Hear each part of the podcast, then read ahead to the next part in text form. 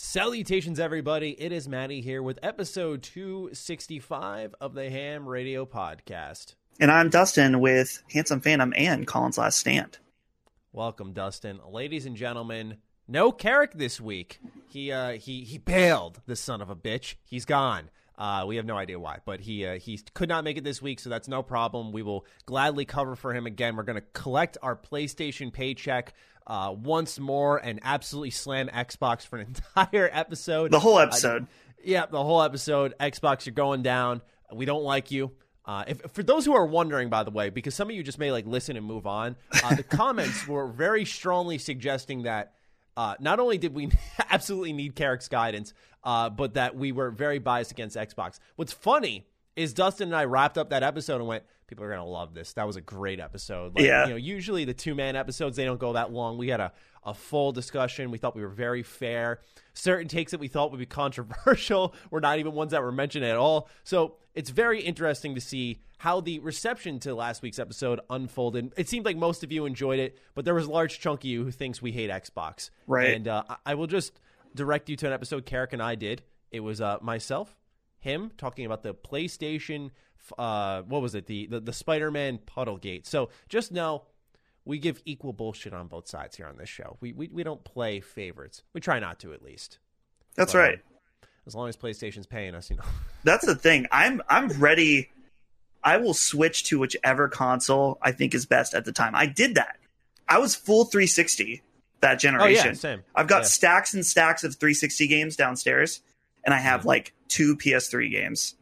Oh, and then I okay. switched over, and I'm ready. I, like, I will switch balance. again, but right now with I- no launch games, no first party launch games for Xbox, which that that's I guess part of that pessimism that keeps getting mentioned. But uh, hey, Yeah, dude. I uh I it's funny you say that. I was a 360 kid as well. I think a lot of people were, but towards the end of the generation, the margin was pretty much like 50-50 cuz PlayStation started to really come back with a lot of strong exclusives and so by the end of the generation, that was when I started to develop like a trophy addiction. We talked about that a little bit last week.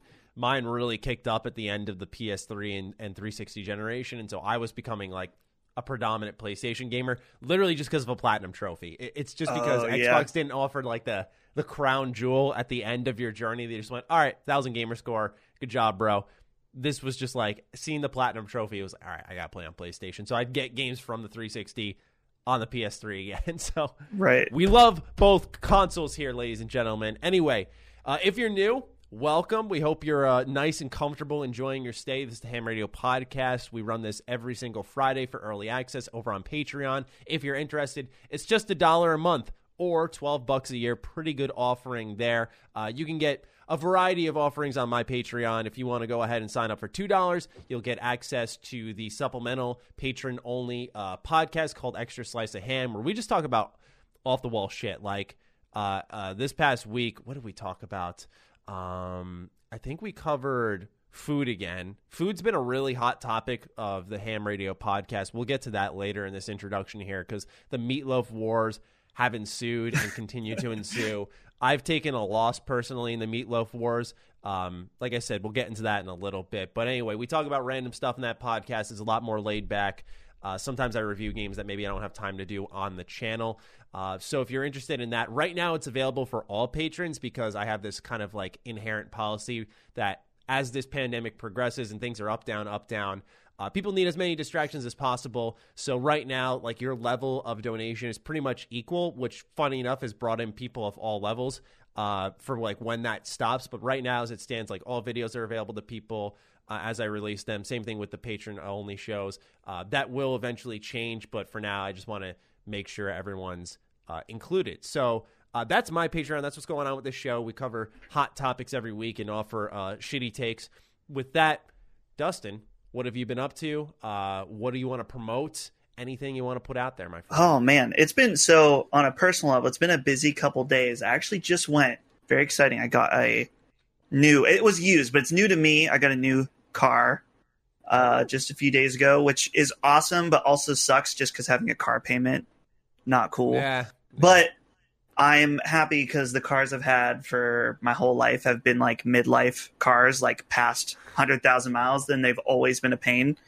So I'm happy to have something that's pretty new You know, it has like 12,000 miles. It's a 2019 Subaru Impreza. we are on so the, we, we are on the same path, my friend. I have been looking for a new car myself. I have also been the subject of driving uh, cars that could potentially explode at any point in time as well. So Yeah. that's exciting. yeah, so I'm I'm I'm relieved because like the search for a car and buying a car sucks. Like I hate Mhm.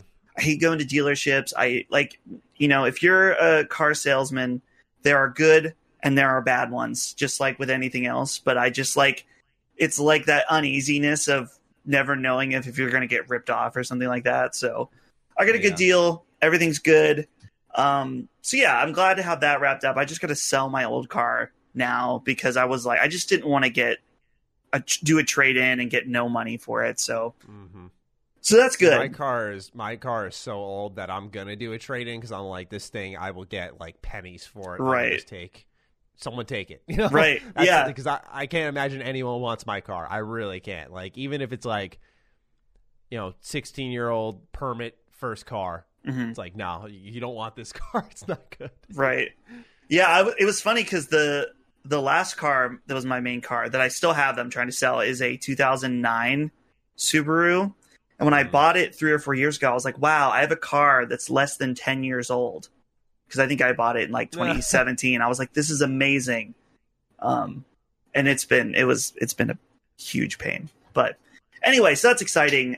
But as far as games and stuff i have I actually just did two uh, I did like a preview and impressions video that are on Okay. Handsome Phantom, youtube.com slash Handsome Phantom.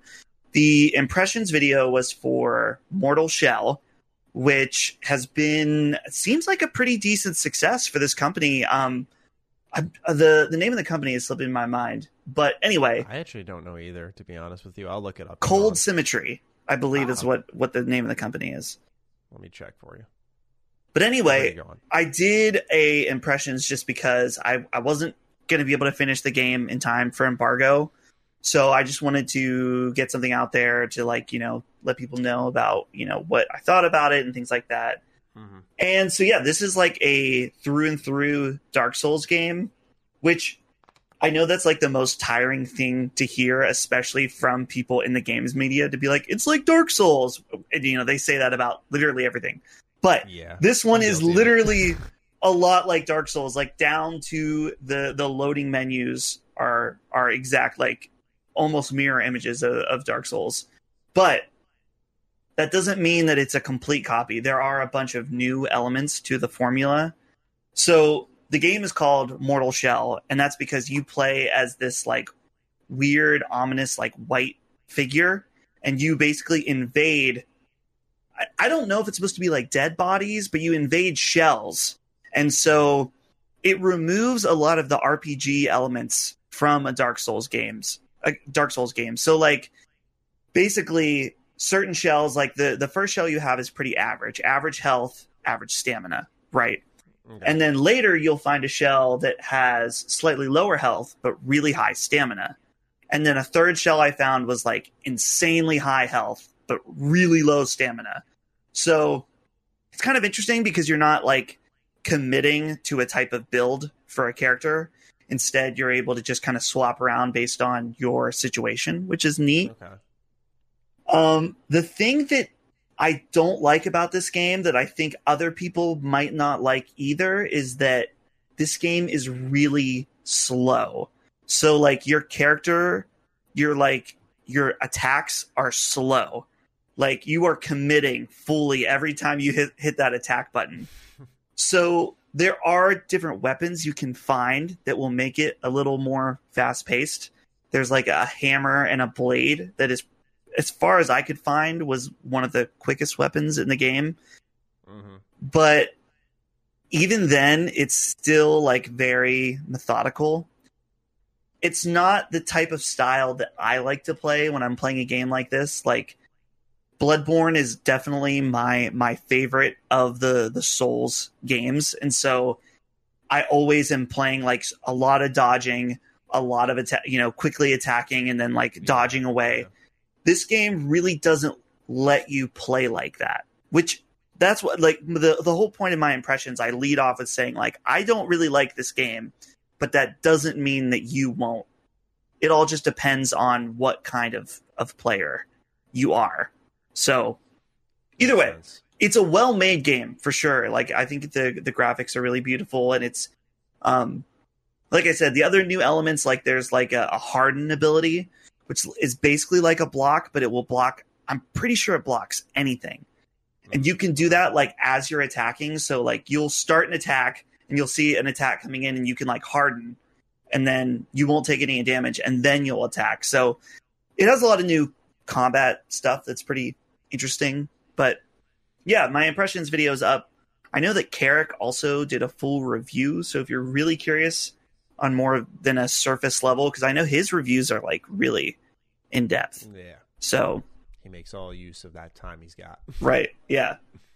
The other game that I'll talk about briefly is called BPM, which stands for bullets per minute, which I was a little surprised because the previews that I, I didn't see a lot of like media coverage for these previews going out, which when the game was announced, I felt like there was a pretty decent splash. So BPM is a first person shooter game that is also a rhythm game.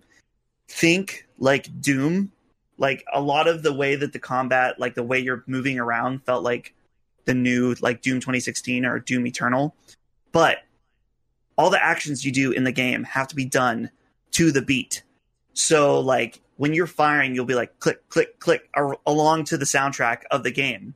And even reloading, like the basic pistol is a like a two step reload, and you have to hit R on your keyboard, and you'll be like click, click. So it makes for a really interesting gameplay experience because you're used to when you're playing a game like Doom, just like flying around like crazy, spamming bullets or whatever. And you're still doing that, but there is like a little bit of technicality. Just because if you're spamming the the fire button, your gun's just not going to work. Right. So it's it's a really it, when I and I explained this in the preview I did, it like broke my brain. For the first hour I played it, I was like absolutely terrible. I was like, wow, this game is so hard. But then eventually, like my I like figured it out. It, it was it's a weird moment because like it was like a very sudden like oh my my brain like understood how to play the game. So yeah, it's it's really neat. It's a roguelike game, which is really, as I said last week when talking about Rogue Legacy, it's really hit and miss for me. So certain times you'll you'll start a run and it will be like uh it has like a very um what's the word I'm looking for? Norse mythology theme to it. So your the first level is called Asgard. And so sometimes you'll start a run and it'll say frozen Asgard. And that means it's like you're running around on ice. And Hmm.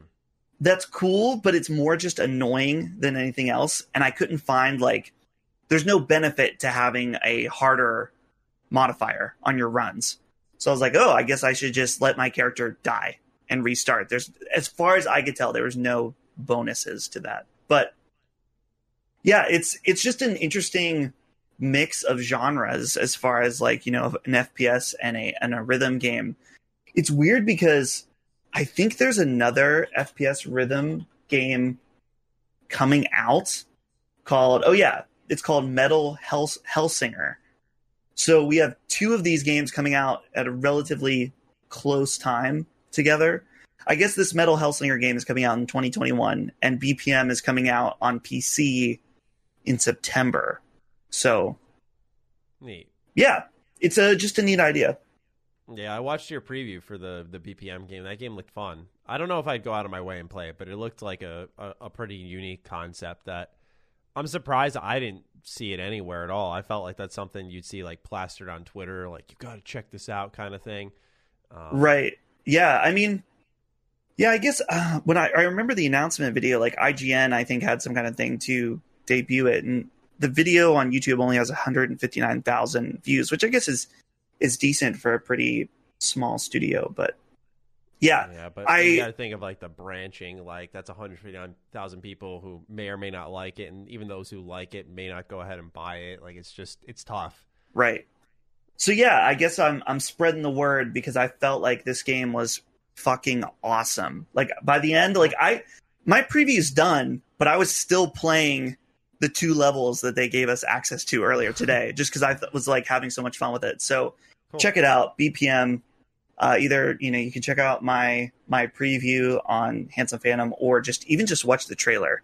Um, it's a, a really neat game. So nice. Yeah, I think Mortal Shell because you were talking about that a little bit. I think I think that'll find an audience now because they're releasing it at a perfect time. Like everyone wants Elden Ring so badly.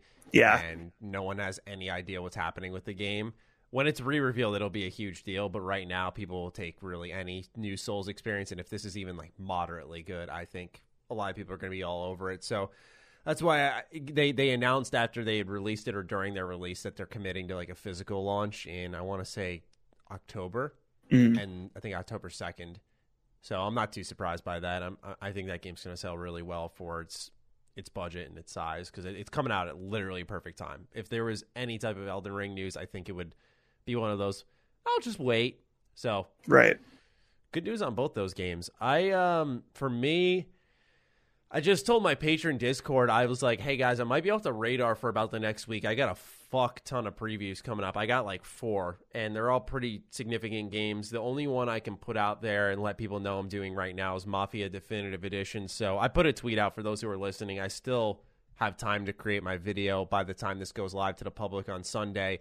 But on Wednesday, I'm going to be releasing a, you know, like I usually do. I played Game X. You know, this is my brutally honest opinion and you're going to be seeing a lot of that uh, over the next, I'd say, week or so, a uh, couple weeks, because um, it's just that season. So that's where a lot of my game time is going to go. Uh, but when I'm not playing that, I am playing Trails of Cold Steel. I just finished uh, chapter three. I got a really well written comment that uh, was very informative on our last episode about Trails of Cold Steel, and and so there's Trails of the Sky, I think it's called, which takes place before somewhere else in the Trails universe, and apparently like Cold Steel is like six through nine technically, but it's its own series, so you can like I am just get right into it. Um, they said that the first two are kind of like um, the first two you can go into pretty blindly, but three and four are where you're going to start to see them do an Avengers kind of crossover, uh, which I expect. I'm not one of those people who's going to go and like play you know, Trails of the Sky personally because those games are hard to track. And I remember seeing, I think I saw one on the, I think they were PSP games. Um, and I saw one at like PAX for fifty dollars. I was like, no, I'm good. I'm good, really. Um, or no, that was Valkyria Chronicles too. Sorry. But anyway, point being is, uh, I've been playing that. Just finished chapter three. Um, it's starting to pick up. What I noticed with the game is that there's so many characters that it's better just to focus on that part, the party members you have. Everyone else, it just feels kind of like thrown in there. Um, and maybe they get more important down the line, but as it stands now, I think the party members deserve the most focus. Uh, so it's it's kind of one of the flaws of the game. The combat's excellent. I, I really appreciate what it does. Um, it, it's strange because like if you you get like one action per turn, so you can like attack, use a spell, use a craft, or move. And it's really interesting because you can move and that uses up your turn, but you can like swap out party members and that doesn't burn a turn. So let's say someone's low and you're like, all right, I'm going to swap them out. Doing that doesn't cost you a turn. You can like use whatever abilities that person had ready for that fight. And so I just I found that extremely interesting uh, as a system, and I wonder how in future entries because I really am going in totally blind to this series, so I don't know what two ends up doing and three ends up adding, and and four I'm definitely not paying attention to because I don't want to have shit spoiled for me. Um, but yeah, I, I I'm very curious to see how it continues to develop because I really do like the combat system.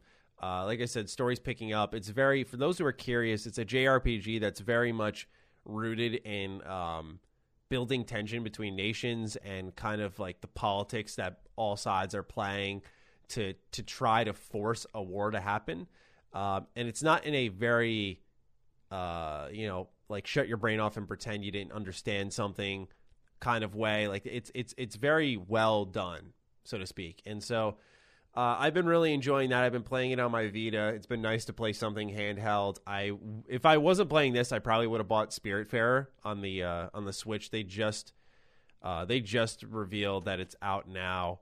Uh, during like the Nindy World Showcase, and that game when it was revealed at the Xbox E3 thing, I was like, holy shit, this game looks amazing. It's kind of like a base builder, but it's very like tranquil, and apparently you can like go to different parts of the world and like gather people, and they all meet up at this one hub area. And I just I, I really liked how it looked. Uh, something about it kind of spoke to me, and so I would be playing that right now. But with all the previews and stuff, I have to pick wisely, and I just need to stick with a game. And so I'm about 35, 36 hours in the Trails of Cold Steel. My goal is to finish that before moving on to something else. Nice.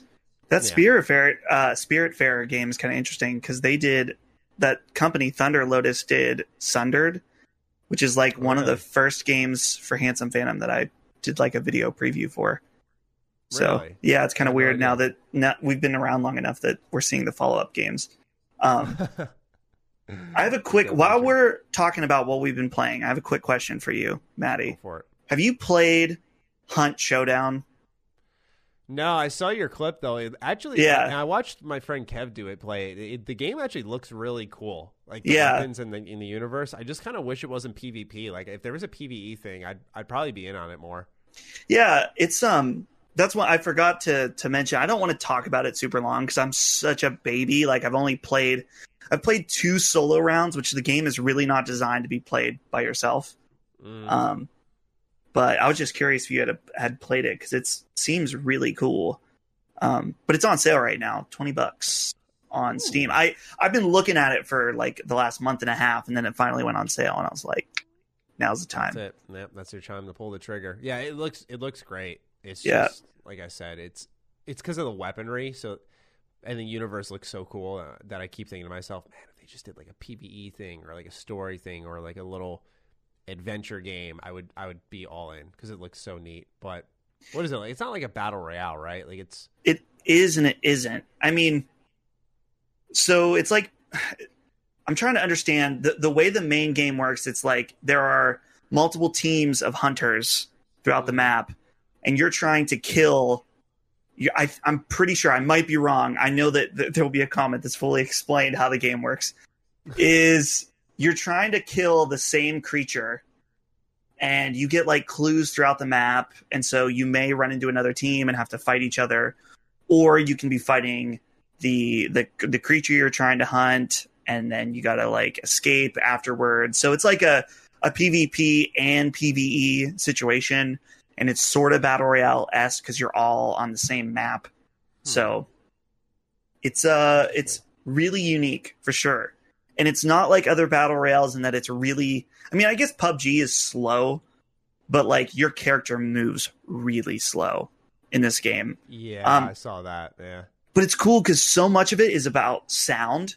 Like if you're walking like you'll see like birds fly in the distance and it's like okay so that's if you see birds flying in the distance that you know a character just walked through there and then like there'll be like weird like dead horses that start like making weird sounds when you get close to them so it's like you got to be really careful about how you're moving around the map if you don't you know if you want to have the element of surprise so interesting. Sounds Yeah. cool. It looks cool. Yeah, maybe I'll twenty bucks. That's not too bad. I might actually look into that. hey, if you we can learn together because I have no idea what I'm doing.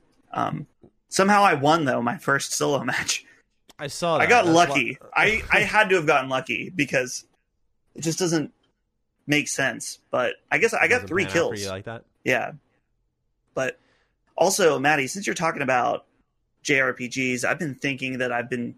It's been a while since I've. Pl- I think the last JRPG I played was Persona Five Royal, which was such an experience. it's due. Yeah, it's been a few months. I was thinking. Um, someone left a comment on some like one of Colin's Facebook groups talking about uh, Zero Escape. I was like, that's Oh, the type of game that I want to play right now. Something that is just like so intriguing Mhm. that you just like can't put it down. But Yeah. I, I I don't know where to go for something like that. I feel like between Zero Escape, Danganronpa, you know what I mean? Like I feel like I've Mhm. played the really good ones, but You- I don't you- So know. you, you have have you played Zero Escape? Or are you saying you're looking into Zero Escape? no, I well, I didn't. I think we briefly touched on this last week. I I didn't finish the third one just because I thought it was not Right. good. Yeah, But you finished So- the second one. yeah. Honestly, I might just play that again It was That's, so good. That's the one that matters. All right, now what I'm going to suggest to you then, I haven't played it yet, but it's sitting on my shelf, and I'm, I'm probably going to wait till like my little holiday break to actually play it because I just want to like focus entirely on it without interruption. Um, is a game called I the Somnium Files. It's Yeah. by the guy who wrote Zero Escape. It reviewed really well. It plays a lot better. It's a lot more of like a investigative kind of game. And uh, my friend played it. He really liked it. I watched him like through the PS4 share play thing and party, and uh, it you know it intrigued me enough to, to to pull the trigger on it. I I really am excited to play that one. It's like one of those games I'm so excited to play that I kind of find reasons to put it off. I'm weird like that. Like Yeah. I'll put it off because I'm like I don't want to like ruin the the curiosity of it all. Uh, so if you're looking for something like that, I would say start start there for sure. Yeah, there's a. What's funny is there's a demo for that that I checked out, and I don't know if I just wasn't. I started playing it at a bad time, the demo, and I was like, eh, I don't really want to play this, but I'm still intrigued overall. Yeah, So- I wouldn't say that's a game you demo because it's Right. all about its story, and by the time it gets started, it's over, kind of right. Mhm. Like you, you need. I think it's like a thirty-hour game or something like that. It might be a little shorter than that. I might be wrong. Um, but yeah, like it's one of those games that builds and builds and builds. So you just got to give yourself that time to, and I don't think a demo does a good service Right. to that. Yeah, that makes sense. The other thing is uh, Meatloaf. We wanted to wrap up our introduction section with Meatloaf. So, uh, you know, the, the audience has really been sounding off in the comments, patron comments, Discord. Uh, I received a message uh, from someone saying, A threat. saying, I don't know if I want to say this because I don't want Dustin to ban me or verbal, verbally abuse me. Oh, Meatloaf was made for the first time in forever two days ago. So there is some ongoing underground work in the Meatloaf community, seemingly. Mm. With that in mind, uh, Carlton Parker wrote in on our Patreon saying, We don't really have Meatloaf over here in the UK. At least I don't. But when I had it once on a trip to America, I really liked it. Great with barbecue sauce at the smokehouse. Now, I thought this was kind of funny, right? Like, meatloaf is the last thing you order at a restaurant, in my opinion, right? Like, Right. even if you're traveling the world, I don't think meatloaf's on my list ever. I like meatloaf. So okay, I I don't have the the Discord chat up, but somebody asked me. They were like, "Well, Dustin, don't you like hamburgers? Hamburgers and meatloaf are like the same thing." And here's the Mm. thing: I'm Is that- disagree. I just don't think you should be adding um, like anything to the meat of your hamburger. If you're adding breadcrumbs and all kinds of shit, you're doing it wrong. Like Right. a burger should just be like ground beef, salt, pepper, and then every then you add flavor around it. You know what I mean? You get the You barbecue sauce. You can put cheese. You can put lettuce, tomato, whatever you want to do, but keep Okay. the beef sacred. If you're making your hamburgers like meatloaf, excuse me, what is going on? I know people do do that. I'm not saying it doesn't happen. I'm just saying that I, I fundamentally think that it's it's wrong. So Yeah. Thomas Rice also wrote in and said, fuck meatloaf, hashtag free the meat. So, uh, with that, that very sentence in mind, um, I just wanted to let everyone know that I took a bit of a meatloaf loss in my house. My mom made it last week, and I've been consuming a lot of meatloaf as of lately. I talked about how I told Dustin a week or so ago that I was having meatloaf for, for dinner, and usually I return for leftovers. I did once, twice, and then the meatloaf has just sat there in the fridge now. No one in the house has touched it for a while. It is going to get thrown away, I believe, which is most unfortunate. Sadly, uh, there's been a meatloaf loss across the uh, the landscape here, across the battlefield. So I'm going to need my meatloaf lovers to rise up this week and see if we can do something about this. I would really appreciate that, uh, just because I'm really hurting here. Uh, and with that, let's move on into the news, Dustin. fair enough. All right. So our first one is probably the most exciting one in our opinion. It's about Demon's Souls, which uh, may be getting slated for a release this year or sometime in the PS5 launch window. Now, this information comes from VideoGameChronicle.com. The Bluepoint developed remake was rated in South Korea last week. As reported by Gematsu, other first party PlayStation titles have typically released between two and three months after being rated, which would put this sometime in November. PS5 title Spider Man Miles Morales was also recently rated in South Korea and officially scheduled to release alongside the next gen console at the end of the year.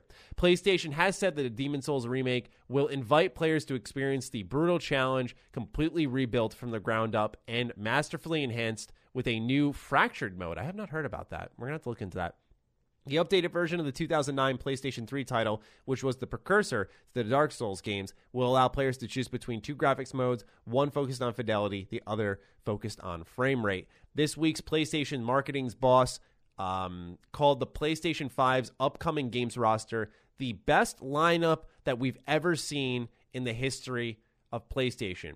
Eric Lempel made the bold comments in an interview with industry uh, gamesindustry.biz in which he suggested there were still launch window games to be revealed. So far, PlayStation has confirmed Spider Man Miles Morales and Astro's Playroom for the PS5's launch, as well as third party titles such as Bugsnax and Assassin's Creed Valhalla. Beyond that, it's the uh, it's revealed new installments of Gran Turismo, Ratchet and Clank, a remake of Demon's Souls, as we're talking about now, and a Horizon Zero Dawn sequel.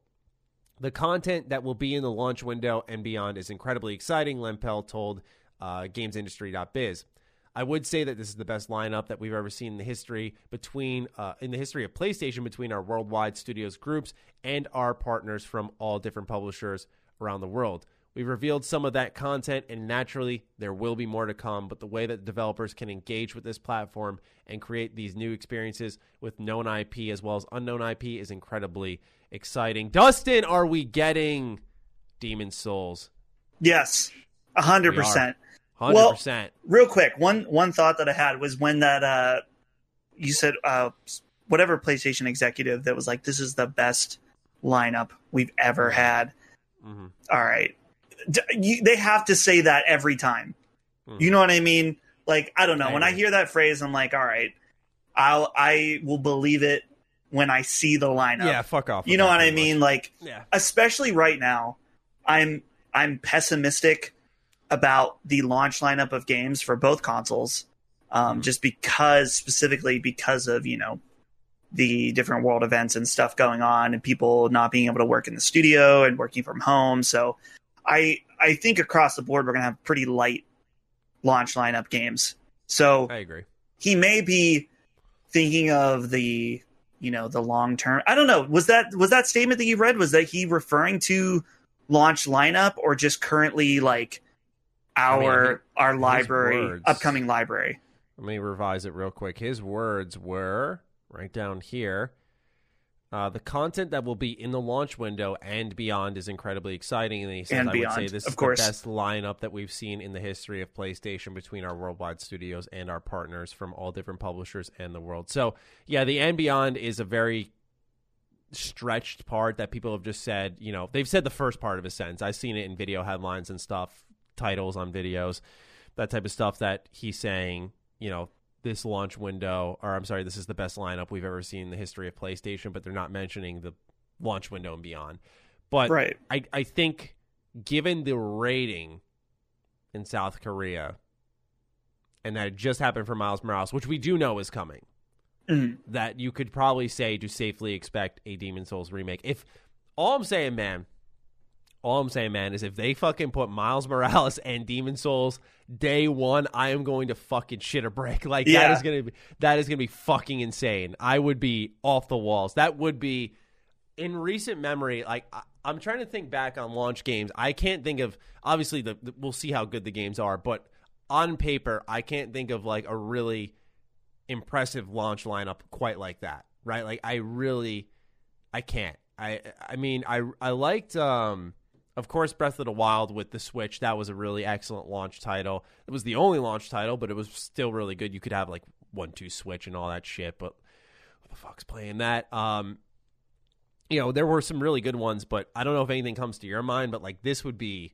like okay, I'm going to put a pre-order in oh because yeah I'm about the software. I'm about the software, right? So Right. for me, that's that would be enough to get me in. I don't know about just Spider Man as like a diehard Spider Man, but those two combined, whew, oh my god, it's interesting because i i play i played demon's souls was the first Souls game that I had played, which makes sense. It is the first, you know, line in the line of the from software Souls like what games or whatever. That is the first one, and it did not click with me at all at the time. I'm like same, yeah. I played the first few levels or whatever, the first few areas, and I was like, I hate this.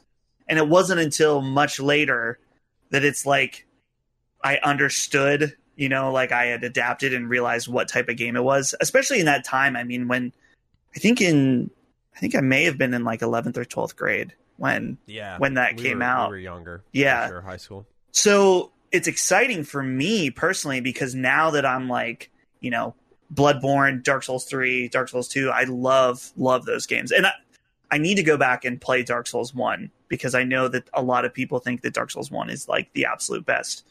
Um, Hmm, really? uh, See, that's going to be interesting to get your take because that is very like I've gone back recently to get gameplay for like an Elden Ring video, and I thought to myself, man, this game's fucking slow now. Like, Yeah. it's, it's still fun from an RPG standpoint. I still love it. It's still one of my favorites, but it definitely has been it's it's dated a little bit. So if you ever do play it, I'll be curious to hear your thoughts on that. Right. Yeah. So, and here's, I'm really, I think what's also exciting about this game is that I'm just curious to see how Bluepoint modernizes Demon's Souls. Like, here's, okay, here's a question Will Bluepoint put in a difficulty setting on this game or some type of easy or easier mode? Hmm. That's a really good question because it's not from Soft, right? Like, Yeah. this is From yeah, Software would never fun. do it. I'm convinced that Yeah. they will never put any kind of difficulty mode. And obviously, I'm regardless of the whole debate on whether or not you should or shouldn't. You know, some people are demanding these types of modes, whereas other people are saying, you know, leave it up to the creator's intent. Which that's kind of where I align with. It's like I'm all for accessibility, but I'm all for creative decisions as far as how you want to make your game Mhm. it's an interesting tightrope to to walk. But I'm just curious. It's like since they're going back, and it's you know it's not from making it. Maybe they're going to say, "Hey, we can expand the uh, potential commercial success by making this game more approachable." Yeah, it's. I know a lot of people aren't going to like us talking about this, but I, I just think like it's definitely worth visiting. I never even considered that. See, my first knee jerk response is like probably because the way I look at it is the Souls genre is known to like crunch your nuts. Like it's designed to beat the crap out of you. I don't know about you. Like I know it's popular now. It's really popular. People love those types of games, but I don't know if that's like something someone's going to go out of their way to buy a system for or or would help help them get on the system. I know Spider-Man definitely would. Um, and so something like a difficulty slider or something that adjusts it would help. With that said, though, if you're doing that, you've got to change how like the AI behaves, how aggressive they are, damage input output. Like there's just so much that, uh, and it's a remake, so they really would have, I'd say, that hands on where they could do something like that. But I feel like that would change a lot. Like what happens in what's how does this area scale at this difficulty and at this difficulty and at this difficulty? You do that for the whole game. That's a lot of QA. It's a lot of work. I, I I could totally see it. I feel like it makes sense because if it is a launch game, launch game, right? Because my second point is if it's a launch window, no. If it's a launch game, though, I feel like they're probably thinking it's in their best interest to, to try to make it accessible. And I, I'll be honest, because I'm with you. I don't think FromSoft will ever do it. I would like to see what happens if one of these games had a difficulty slider. What would happen, right? Like, obviously, more people will come in and play it. It would be great for accessibility, and I'm 100% for that. Uh, but I'd be curious to see how the game plays, right? And like how respective communities respond to that. Right. Um, because there is always with any remake, right? There's a degree of you want to keep, pardon the pun, the soul of the game, right? And the soul of Demon's Souls was like this is the start of something that was really difficult. So, you know, I- think there's I get both sides. I, I would personally say I'm going to expect a difficulty slider, and I'm not going to, you know, I want to make it clear to people like I'm not going to lose my mind either way. Like I I Right. think that it'd be great if they included it, but part of me also can expect them to do either thing. Like if they didn't do it, I'd be like, okay, I know exactly why they are. If they did say, hey, we're going to add a, a difficulty slider, that would also make equal amounts of sense to me. Right. Yeah, I mean this this whole discussion or this debate is so weird to me because I feel like there's a lot of weird like entitled arguments on both sides, like people that are like from software or g- game companies need to include difficulty modes and I'm like, no they don't. They can do whatever they want. If you don't like it, don't buy it. Play something else. You know what I mean? And then on the other side, like let's say if they do put in a difficulty slider, there will be people that'll be like, no, like you know, they're they're ruining the integrity of the game, and I'm like, if there's an original, if you can play it as if there's like a original mode or like classic mode that, Mhm. that has that is you know it's remade but it's it's faithful to the original, then there's that mode as well. Like it doesn't hurt Yeah. you the fact that there's these other options as well. So I don't know. Maybe I'm playing too much devil's advocate with myself here, but I don't know. It's just such a weird, and it's weird how people are like really antagonistic about this whole discussion. And I don't know. It's it's always Mhm. been a little weird to me. Yeah, I personally, for me, I think it'd be great to see a company outside of From Software try it and see what happens. Because I think if the way I look at it is, I feel like FromSoft would have to sign off on it because they would have to know, hey, if let's say Demon's Souls comes out, the remake, and they do have the difficulty modes. I think you're right on the money, like because they said fractured mode, which I looked it up. That's by the way, that's their term for like choosing between the frame rate or the graphical fidelity. Which, Oh, okay. Okay, whatever. Right. I don't know why they give it that, but uh, you know, when you said original mode, I think you could be on to something. Um, and I, I just think I would like to see what they do with that, because if say they do do it, then From FromSoft has to know that it like they're they're going to be expected to do it, and clearly they don't want to, right? Like they they absolutely don't want to. I I don't even think they put out a public statement when everything was blowing up about the accessibility option or the lack thereof, sorry, of accessibility options in Sekiro, like people who wanted to play it. And that's why like I'm for the idea of adding these types of accessibility options because I'm sure it's like really frustrating that you were you would be like physically incapable of playing a game. And when you look at something like The Last of Us Part 2, which uh, had a ton a ton of accessibility options, like that's great to see, right? Because you know anyone could probably experience that game and you see Microsoft moving it forward with like their adaptive controller and stuff. So part of me feels like um it's almost like you're dying on a sword to not do it, but I also understand the I put this in quotes integrity of the creative vision end quote. Like you want to make what you want to make. You want it to be one designed experience.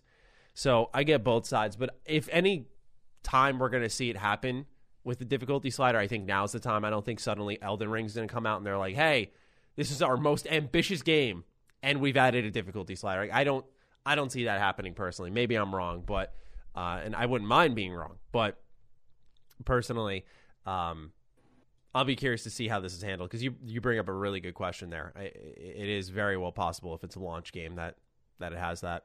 Now, Maddie, while we're on the subject, I have to ask: Do you think you just did a video about this? I meant to watch it. I didn't get to watch it yet. Do you think we're going to see Elden Ring at Gamescom, or I guess Tokyo Game Show? They're doing an online thing, right? Or is that They are. They are. is that coming up pretty soon?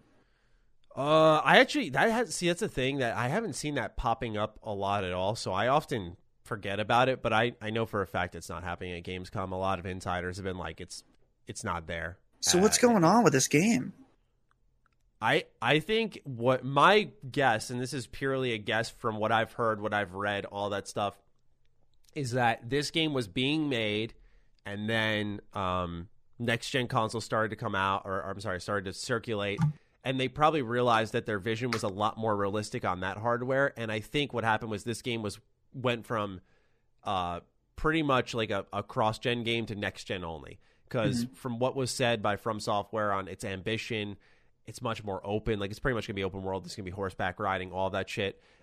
Like that in its own right. When you think of the scale already of a FromSoft game, and now you have to account for that type of mobility. If you have a horse, think of games with horses, right? Like Red Dead, Ghost of Tsushima. These are big worlds.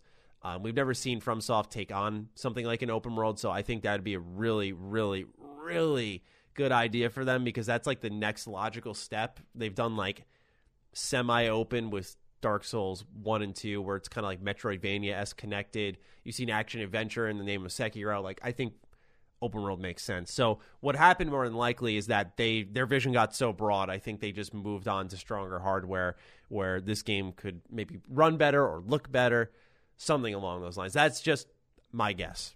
I remember uh, at the last E3, so a year ago. Um, Feels like forever ago. yeah, I know. Have you ever been to like done an appointment at a at the Bandai Namco booth? Yeah. It's so funny. Did it for Jump Force. Oh man, was that? A Oh, treat. dude, yeah. What's funny is, and I, I don't, I think this is fine to share. They they invite you to this like behind closed doors thing, and the first time I did, I was like, this is exciting. If it's behind closed doors, you know, there's a presentation that's like half hour. Maybe they're going to show us some awesome stuff. And I remember last last year I had already done one, so I knew I was not optimistic. But I was like, maybe they'll show press Elden Ring, which they didn't. Mhm. Um, but it's just like they sit you down in the Stark room and show you all the trailers that they already released that you saw in a in That's a thing. So funny you mentioned that. Yeah. did you did that. you have to do that? I did. I, it's not I had to do that. I thought that it was going to be something exclusive because it was like an invitation to like a, a showcase kind Right. of thing, and I thought it was going to be press only thing. And I remember my friend looking at me like, "Dude, we already saw all this shit." I'm just like, "Yeah, yeah, and it sorry." takes like half hour. Yeah. Yeah, right. And you just, I, I saw people getting up and walking out. And I was like, all right, I'm not like that fucking pressed for time here. Though to Bandai Namco, Namco's credit, last year I love their setup that so you have to they do the presentation, which obviously I'm being critical of, but then they just are like, okay, go in this open area and you can play whatever you want. You can hook up your capture, and we're not going to hold your hand or hover over you the entire time. I can't stand they're very- hovering, but so. I love that setup. That's awesome. But anyway, we're totally off topic now. Let's Yeah. Uh, yeah, but to your point, they are hands off. Like I remember, Yeah. I walked up, I showed them my badge, I said I have an appointment. They literally just opened the gate and said, "All right, like pick a station, play whatever you want, enjoy," and, and that was it. Like just in out. Played, Yeah. I think Jump Force played Code Vein and played My Hero One's Justice. was this two years ago or last year? two years ago, Two years Dude, ago. that Code Vein demo was bad two years ago. Yeah, that game. I was It- surprised that game even came out because that, was like on and off development. It seemed like, it was just People really like that though. For the most Yeah, part, I mean, I, it, I want to play it. it was kind of middling. I, if I recall, the reviews were kind of middling, but um, the people that played it, I saw it, really liked it. So Yeah, I think it's got a charm to it. Um, it kind of reminds me. Namco also published this game. It was uh, God Eater, and uh, Oh, yeah. combat kind of looked like that, except it was more Souls like experience. It looks like a solid game. My friends really liked it. I, th- I I think three of them played it, and they all each enjoyed it. It wasn't like raving, Mhm. but they they liked it. So it's one I'd like to hopefully get around to. Um, back to Demon's Souls though, with its rating and the mentioning of like two to three months in a gap between the rating and release, do you think this means we're seeing PS5 at uh at November? I think that sounds likely. I'm not super familiar with how the the Korean rating board because I know that this is they're like a consistent source of of leaks and people are monitoring really them. are. So the question I guess I have is that there are any games that have been rated and then they don't come out like three months It's hard to think because like I think of Mafia. That's a game I covered earlier this year, and there was rating boards, and then uh, I think a week later it was announced. And, Right. Uh, within let's see here, technically because this was in May, I want to say, and so technically, yeah, you you know what, Mafia Definitive Edition was supposed to come out in August. It got delayed until September, but it was supposed to come out in August, and this leak happened around May. I want to say May or or June, and so that's about your two to three month gap right there. So that's one instance I can think of that supports it. That goes against it, I'm sure. There are some. There's um. There was a leak for Prince of Persia. I want to Oh, say. I don't know yeah. if that was a ratings board leak. I don't think it was that, but there was a there were some leaks recently that I don't think they were ratings boards actually now that I think about it a little bit more. But I can't personally, I'm sure the audience can help out. I can't think of anything off the top of my head that says like, oh yeah, th- there was a ratings board leak and the game didn't show up. Um, right. trademarking is different. Like I, maybe people could think of times a game or a series name or some type of collection was trademarked. That usually is like further out because it's like protective property work. Uh, but when it comes to ratings, there's no missing on that. Yeah, So, I feel like. I feel like it makes sense. I think I think it would be a great launch title, and between you know you have that and Spider Man, you don't want to, you know, blow everything you have ready at launch. You know, directly at the launch. I feel like I have a good feeling that uh, Ratchet and Clank. I don't. I'm guessing it's not going to be a launch game, but I'm. If I had to guess, that game is pretty far along because we we've known that a Ratchet and Clank game has been in development for a while now, so you have to Yeah. imagine it's far along.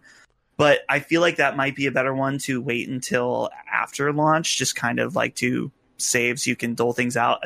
And that's the other thing. The the, the curious thing too is that if other games are potentially going to be delayed, like I'm, I feel like it seems like Horizon will be later in 2021 eventually because I think they said the the plan right now is to do early 2021, right? Really? See, that's where I thought Ratchet would fall. I thought Ratchet would fall in like you'd probably see it by March. I feel like that would be their early 2021 exclusive. Yeah, that's see that makes sense to me. Is that to put Ratchet in early 2021 and then have, um, I don't know, maybe, maybe it'd be a good like summer like Ghost Ghost of Tsushima type game for uh Horizon. But that's the thing is that it's so weird now because games sell at any time of the year. Obviously, you want to put your your pieces in the right spots for a launch of a console, but it's like Dude, this used to be the dead time of year, and the Yeah. last two years, like it's been. Well, actually, last year, channel wise for me, like games to play wise, no, but channel wise, like it was dead. But, um, yeah, this year especially, this summer's been busy, and and and we've seen. I think I said this like sometime in the later part of last year. I was like, you're gonna start to see. Because you're starting to see games stack up in the beginning of the year and the end of the year, I said you're going to start to see them just kind of like all brush out and it's just going to be releases all year long. So you know, be smart with your money, ladies and gentlemen. Of course, is is what I'm getting at with that. But uh, yeah, PS5 looking sharp here. If we're going to get Demon's Souls remake alongside Spider Man, you got me on board. Plus, Bugsnax looks actually solid. I was sold on the last state of play for that game, so I'm I'm interested in those three. If all of them come out in the launch window, that makes my purchase a lot easier. yeah, I that- oh, I, sorry. I was just gonna say, uh, I'm. I mean, it's one of those that people talk about if you should pick up a, a console at launch. You know, whether it's a good investment or not. I'm gonna say it's probably not, almost ever technically, but it's like yeah, I don't know if, if you want it and if you can afford it and and you're not you know harming your own livelihood or or the people that's that you support, then go for it. forward. There you go. I agree. I'll be picking it up. Yeah, I think I will be too. All right, next game that got revealed this week is Call of Duty Black Ops Cold War. Now, I am a, for those who don't know, little red alert here. Black Ops 1 is my favorite. So this was like, sound the fucking alarms. I'm actually really excited for a Call of Duty game. Uh, so there have been a, a number of leaks about this game. The title shouldn't come as a surprise to many who have at least kind of peered into the news. Uh, we got an article here from GameSpot. It's kind of like in everything we know so far, so I'm just going to peer through it a little bit and um, touch on some of the major happenings within this game. So, number one, it was kind of teased in Warzone, uh, which is the big battle royale Call of Duty game. In one of the enormous maps buildings, you'll find an RCXD vehicle, which is featured in obviously the series multiplayer mode. The bunkers in the map also contain uh, also became available to open recently, and they contain materials and devices, including a nuclear warhead that fits into the Cold War settings. Players also made use of these codes available on the teaser site to find clues in the Warzone map. Activision has been vague about how it will be announced, uh, how it will announce Black Ops Cold War, but it hinted that it could happen within Warzone itself. Obviously, now we know it's a trailer, so part of this article is dated, but still, there were teases already within Warzone. We do know that the next Call of Duty is from Treyarch and Raven Software. That was confirmed via Twitter.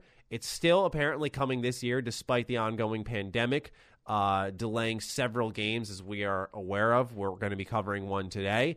Uh, Call of Duty 2020 has not been impacted. Speaking to investors, this was back in May, really in the heat of things. Activision Blizzard president and COO Daniel Alegre said that the game is still on track to release this year, and employees have adjust- adjusted to a work from home structure. Uh, we got a teaser art as well, which I highly, highly, highly recommend people check out. It's actually fucking sick. I really like it a lot.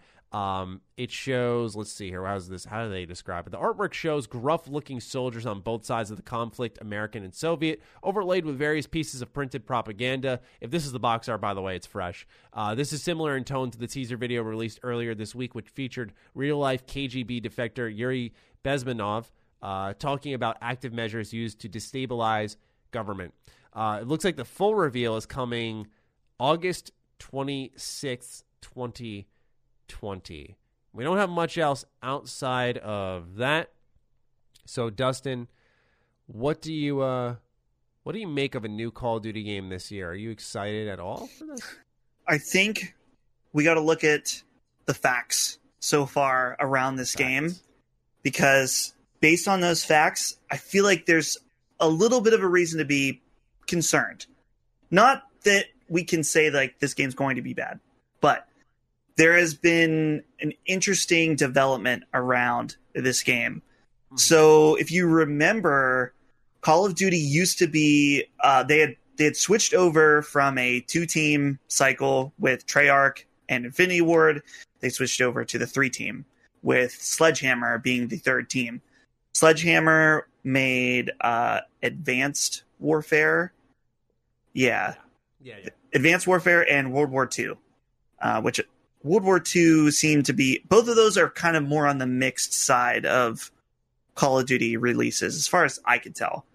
So something happened with Sledgehammer that they it, this was supposed to be their year, and it, it didn't pan out. I'm trying to remember uh, what the news was. Apparently, I don't know if it was it was canceled. Maybe do you remember something like that, Maddie? At all? Like I know that there was they were working on a game that is no longer happening.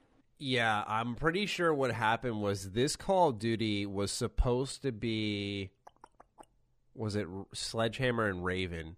And Okay, I think Sledgehammer got flicked off the project because they Right. weren't getting the job done. Treyarch stepped in so and has handled it since. I'll double check that info. but, Yeah. uh, go so, on. so Treyarch, you know, was asked to come in, and they're still they had just not just done, but they recently did Call of Duty uh, Black Ops Black Ops Four, which was already I don't want to say a lesser experience, but you didn't get a campaign out of that. Of course, they added in uh, their uh, battle royale mode, which I've already forgotten the name of. It's not Warzone. It's uh, Blackout, maybe. Yeah, yeah yeah. Blackout.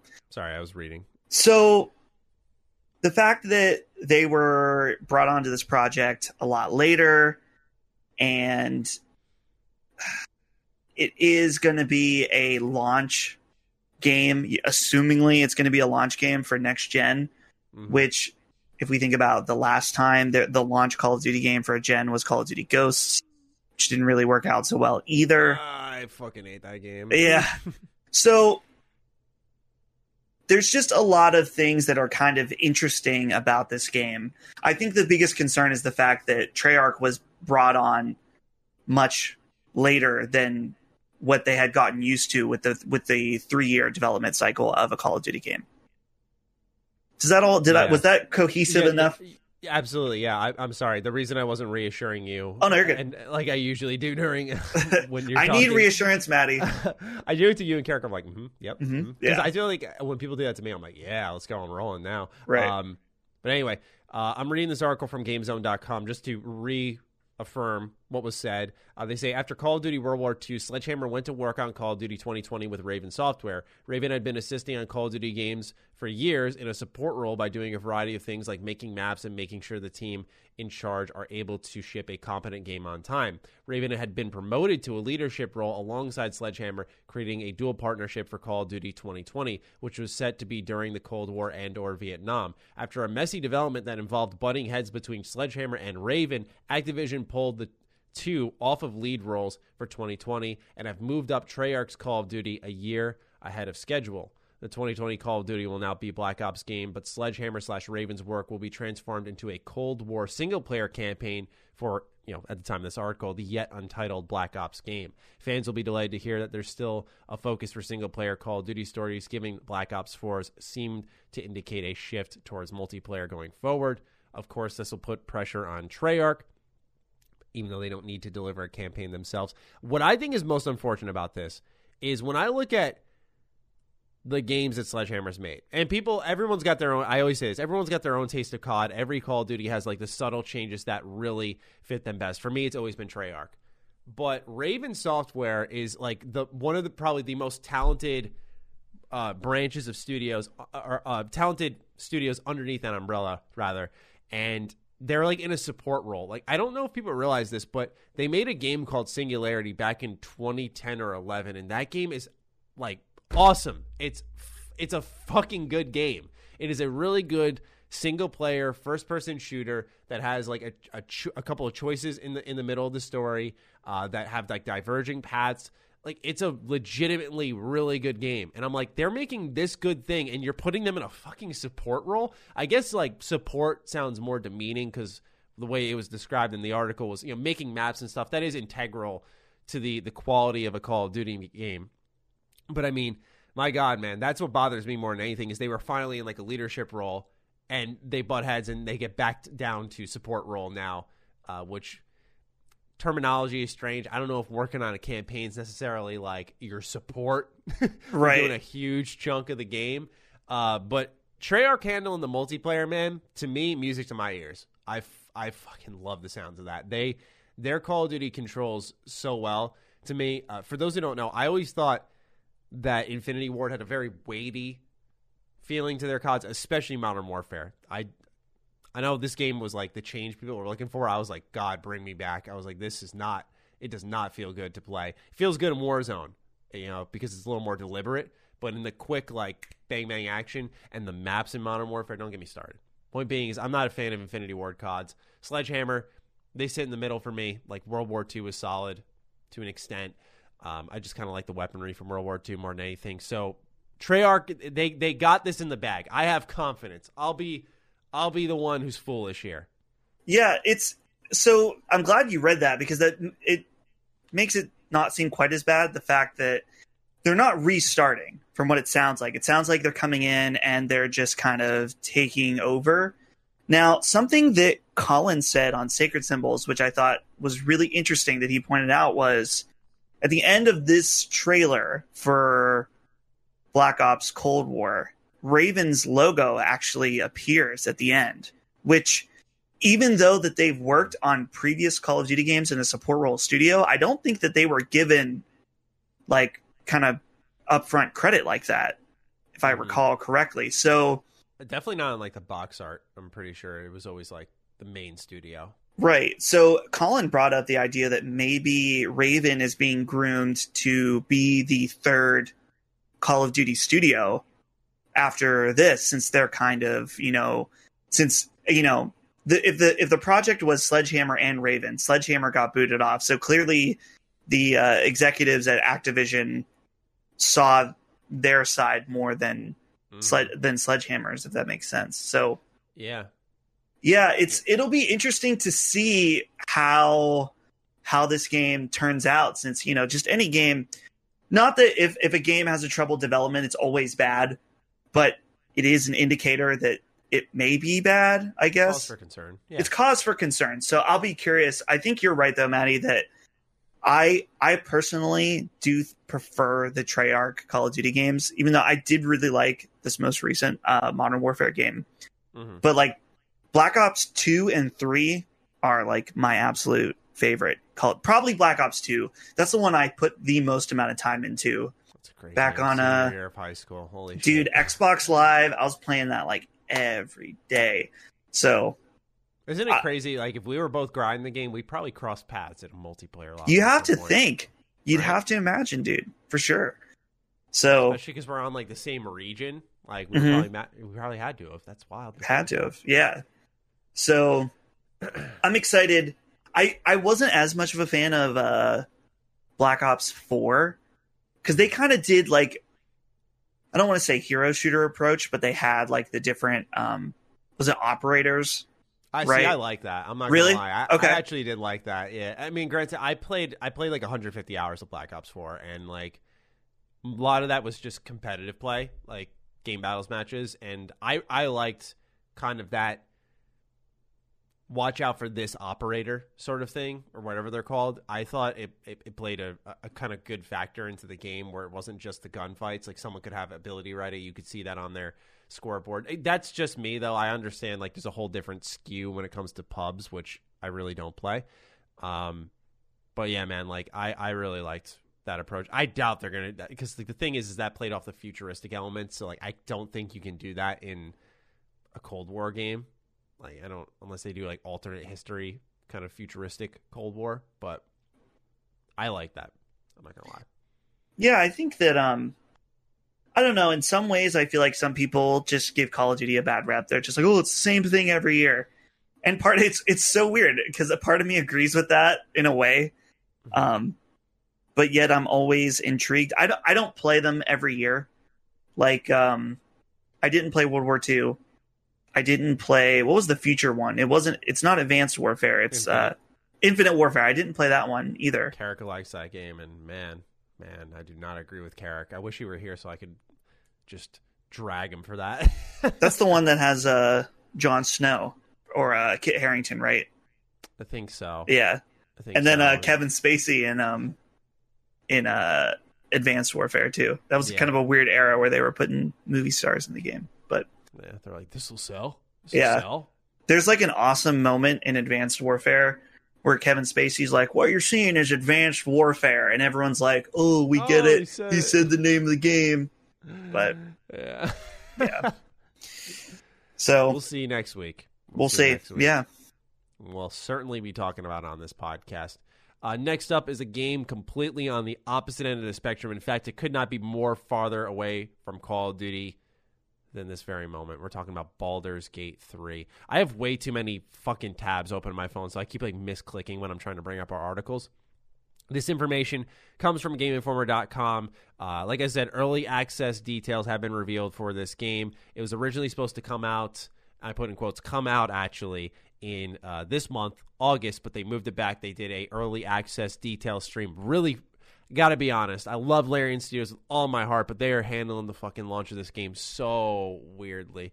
Uh, anyway, Larian Studios dropped some info about early access for Baldur's Gate 3, which is being called its quote most ambitious RPG yet end quote. From system requirements to the amount of content, players got a heads up on what to expect. Larian says it anticipates Baldur's Gate 3 will be in early access for at least one year, and not to purchase and says not to purchase the game just yet if you want a polished experience. As written on the Steam page, the studio notes, quote, while we did our best to remove the most annoying bugs and optimize the game as much as we could, there are still plenty of issues, and it will take us time to fix them. Only buy the game now if you want an early look or if you want to participate in community feedback. Otherwise, you're probably best off waiting until version 1.0 releases. Now, they do have some system requirements here. The recommended is a uh, i7 470 uh, 4770K processor um, or a Ryzen 5 1500X. Uh, by the way, Dustin, if you cringe at all as I pronounce these bits of hardware, just stop me and take over. uh, 16 gigs of RAM, NVIDIA GTX uh, 1080 or a AMD RX 580. Uh, they're saying that this is going to be a 70 gigabyte game. As for the amount of content, Act 1 is the primary amount of content for early access, which features 25 hours of self contained content and will support six player ca- classes with the amount of sub races and races to be determined. So they may add more, or I don't know, maybe even remove some. It will have five origin characters, which some of you who have watched my coverage of like Divinity Original Sin will be familiar with, which you can recruit but not play for now. So that'll be something at launch. Larian said to expect new features to be added during early access in the ramp up to release, including new classes and races. Larian reiterated most of Baldur Gates 3's advertised features are included, though some are a work in progress. Currently, not every language is supported, which I saw Larian come out and confront this. They said they're going to look into this a little bit more because a lot of people were upset about it due to the writers still developing the game. Acts 2 and 3 are very much a work in progress, so they will not be released until the official launch of 1.0. Larian says it sees value in getting feedback and exploring games ideas with a live community, so early access seemed like a good fit. Early access opens on September 30th. Mouthful right there. Now, are you into these types of games, Dustin, at all? I want to be. So Okay. I I actually bought um what Divinity Original Sin 2. I have not played it. I bought it when it was like quickly on sale and I was like, I know this game's great. I just it's weird because it's like I want to play it but I know the level of commitment that it's going to take. Mm. And so it's like it's one of those things where I just got to do it. It's never going to be the right time to start this game. yes. Yes. So I just dude. need to do it. I've played it through twice. I fucking love this game. It is so good to me. Like it is my favorite RPG in a really long while. It just the reactivity of the world. It's why I'm also extremely excited for games like Wasteland 3. Like I love these types of like chaotic combat isometric games with lots of agency over how the story plays out. The amount of world reactivity in, in Divinity 2 is so like astounding. And by that I mean like not it's not like you do a thing and so people are like, "Oh my god, you evil person" or whatever. It's more like different dialogue that's entirely voiced if you approach someone as an elf versus a dwarf and like the relationship there where I could like if I'm playing a co-op session, I could walk up to someone as an elf, talk to them, they're like piss off, and then you come to them as a dwarf and they actually engage with you and you get the information you're looking for. Like the amount of ways to solve quests, it's fascinating. So like Baldur's Gate 3, I'm really stoked for. The only thing that's holding me back, holding me back for early access, and I may sound like a little ridiculous here, I don't know, because I'm not super familiar with the early access conversation because I try to avoid it. But like I would want the full game, right? Uh, and by full game, I don't mean like, um, I don't I don't mean necessarily like you need every feature there. It's got to be polished. When I say full game, I mean the full story. For me, like going 25 hours deep into Act One, and they're only doing Act One, like I would want to see. What about Act Two? Don't you want to polish Act Two and get like a lot of testing for that, or are they just saying Act One's the sample size and we'll and we'll figure out the rest ourselves? Like that's the type of thing I'm a little I won't say concerned about, but I'm curious how they plan to handle that. Of course, they did mention they're going to add content down the line, but that sounds like, you know, for example, being able to play as the origin characters. Uh, for those who don't know, in Divinity Original Sin, I think one and two, uh, you can pick origin characters, so the story is told to you differently. Like if you're playing as Fane, say in Divinity Original Sin 2, you're playing through his lens of the story, and uh, like he has his own personal objective. So the amount of like replayability is just fucking gross in that game. Like you'll beat it and be like, I didn't do anything. But it's really like what's great about it is I played it and beat it or mostly beat it in 2017 and I came back to it like 2 years later and played it again. It was like a whole new experience. Like it's it's awesome. Like you still are in those same zones, but like the quests and the way they end up, it's so it's so wild. So if you ever have a time where you're like, this is my moment, I say you go for it, young Dustin. I say you Yeah. go for it. dude i i really i you know now since we're even talking about it right now i'm like mm, Mm. maybe it is the time It's a good Um, co-op game, I will say. If you play it by yourself, it's going to be tough. okay that's actually something i was going to ask you about because i hear so much about people playing it um you know co-op and it's supposed to be really good with with a friend Yeah. so I I've played a little bit of it by myself, and I, I don't think it's bad at all. Like it's still a really good game because, but I'm like a geek in that way. I like doing like, all right, so, something simple like this. In the beginning of the game, you're on Fort Joy, and you need to get up into the castle for a quest. So you can do it like a number of ways, and like I just like seeing all the ways you can do that. So for me, as someone who plays RPGs all the time, like that will be fun by myself. But I know for these types of isometric games, very I want to say methodical because you're always mentally engaged, like going to do something, but it still is a slow game. And and like the the prologue section is like ten hours, so it is slow in that sense, but it's kind of a worthwhile slow to set up the rest of the world. But it's a lot easier to tolerate with friends. It's what I said about Wasteland Three, even though I haven't played it yet. Uh, it's what I say about Divinity One, Divinity Two. Like they're great games that certain people can enjoy on their own, but I understand it's not everyone's cup of tea, and it's a lot easier to learn the game, learn to love the game too, if you're doing it with a friend. Yeah, I just had an idea because I, so I've, I guess I didn't mention this, but I've I've started Divinity before, and then, Mhm. you know, either got away from it, never for very long. Um, Okay. but I think I tried playing it with my wife Holly because she's you know really like I, I don't know if she's played a game like this, but she's definitely likes RPGs and like story heavy stuff. Um, and I think we were playing like split screen, and it wasn't a very good experience. Oh. Interesting. Yeah. So you just made me think about the fact that before I did that, I didn't have a gaming laptop in addition to my PC. So if we played and we each had our own copy of the game, that might be That'd be a pretty better. optimal. That'd be a lot better. That or I, I don't know. What you could do is and this would involve a lot of double dipping, is like if you really wanted to, sometimes it's like the setting you're playing in for at least for me. Uh, they do have it on Switch where Right. and it's cross save where you could just go back and forth if you really wanted to. Um, that could be good on your own. Um, Mhm. but yeah, if the thing is that with co-op in that game, I don't know. It's interesting that they have it in split screen. I thought it would be still on one screen, and you just couldn't wander past the borders of. I that. think it's like a hybrid. Like you'll be on if you're if both characters are on the same screen, it's it's not going to be split. But as soon as you diverge, Ah, I want to say it goes yeah. split. I'm not. I I, don't, I might not be remembering that right. Yeah, I But- get that. I don't know. I don't like. I like split screen, but I don't like playing on split screen because like my eyes are trained to look at the whole thing. Like if I was looking Right. at half of you over on the left side of my monitor right now, I'd just be like, "This is hard. I can't do it." I've never. Growing up, I understood the value of split screen. I still do, but I just never liked playing it. So yeah, if you could do that for yourself and get like two separate screens, that would be really good. Um, especially that game goes on sale every time a Steam sale rolls around, and I'm sure Right. we'll get our, our like a fall one before you know it. And so, I would say maybe wait for then. Right. And the fall's really busy, Dustin. So Yeah. It's definitely going to be busy.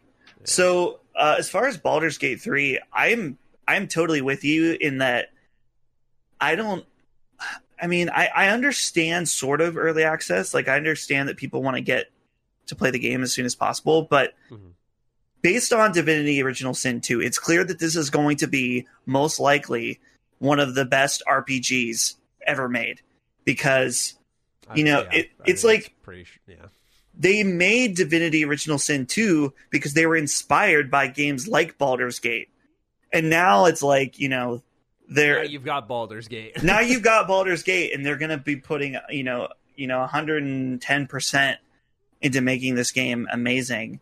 And so part of me is like if you truly are really excited about this game from my perspective, I would wait because I would want to have like like you said to be able to play all the acts at once and to be able to play the best version of the game um, when it comes out. I mean, now my argument is flawed because technically you could say that about almost any game to say like, well, if you wait a couple months after launch, then it's going to have all the bugs worked out. But I don't know.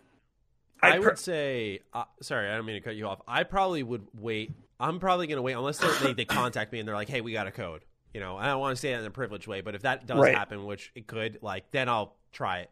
But if they don't, I'm probably just going to wait till Act Two is like in there, content wise, because then I'm not going to act like I'm going to breeze through the whole thing. Like I know how I play games now, where you know I, I take my time, and especially in those types of games, like you got to play them in bursts because if you don't play that game like Divinity, like I'll play it for three hours and, and think sometimes like, man, did I really do anything? I did like two quests. I like manage my inventory. Like it's a very it sounds slow. It sounds it's such a hard sell. It's amazing how popular they are with like these types of games.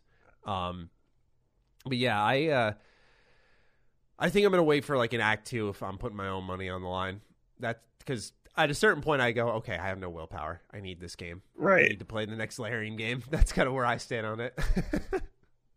but Act Two is probably huge because like Act One in Divinity Original Sin Two is like Fort Joy pretty much, and then Act Two I want to say is like Crestwood, which is like the most significant part of the game content wise. Like you're there for the majority of your adventure. It's very expansive, and then Act Three you're kind of in a, a couple other places. Um, it goes further than that. There's chapters and more shit happens, but uh, point being is that this game will be huge. I am looking forward to seeing more. Uh, Also, to be clear, if they were like, "Hey, Bloodborne Two is only going to be in early access, and you can only play the first five hours or ten hours of the game," I would have no willpower. Like, I wouldn't be able to follow my own advice. So if if if Baldur's Gate and Divinity is your shit, and you're like, that may you know you just want to play it, do what makes you happy for sure. Um, because I would definitely be buying Bloodborne Two early access.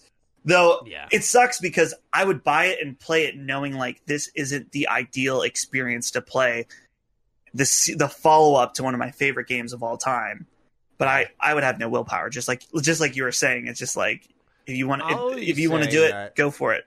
like with the with uh, Larian games, I feel like always waiting like a year after launch is technically technically like the best idea because they've done a definitive edition for Divinity One and Two where they do the console launch of the game. And in that, they have like all the voice lines, they have like all the patches, any DLC. Like they give you fucking everything. And I will say, in Divinity 2, like the biggest impact was that they had fully voiced everyone and everything.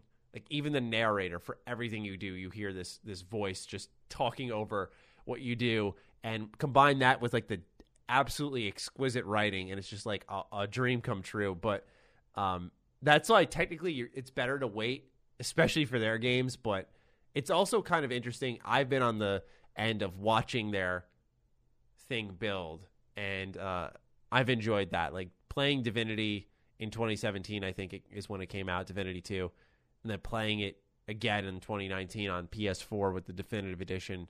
My launch years might be off there, but that was like really cool just to see some of the differences there and how it controls how it plays. It plays really great on console, by the way. I don't know if that's ever an option for you. You're interested in that, but like that's how I usually do play it.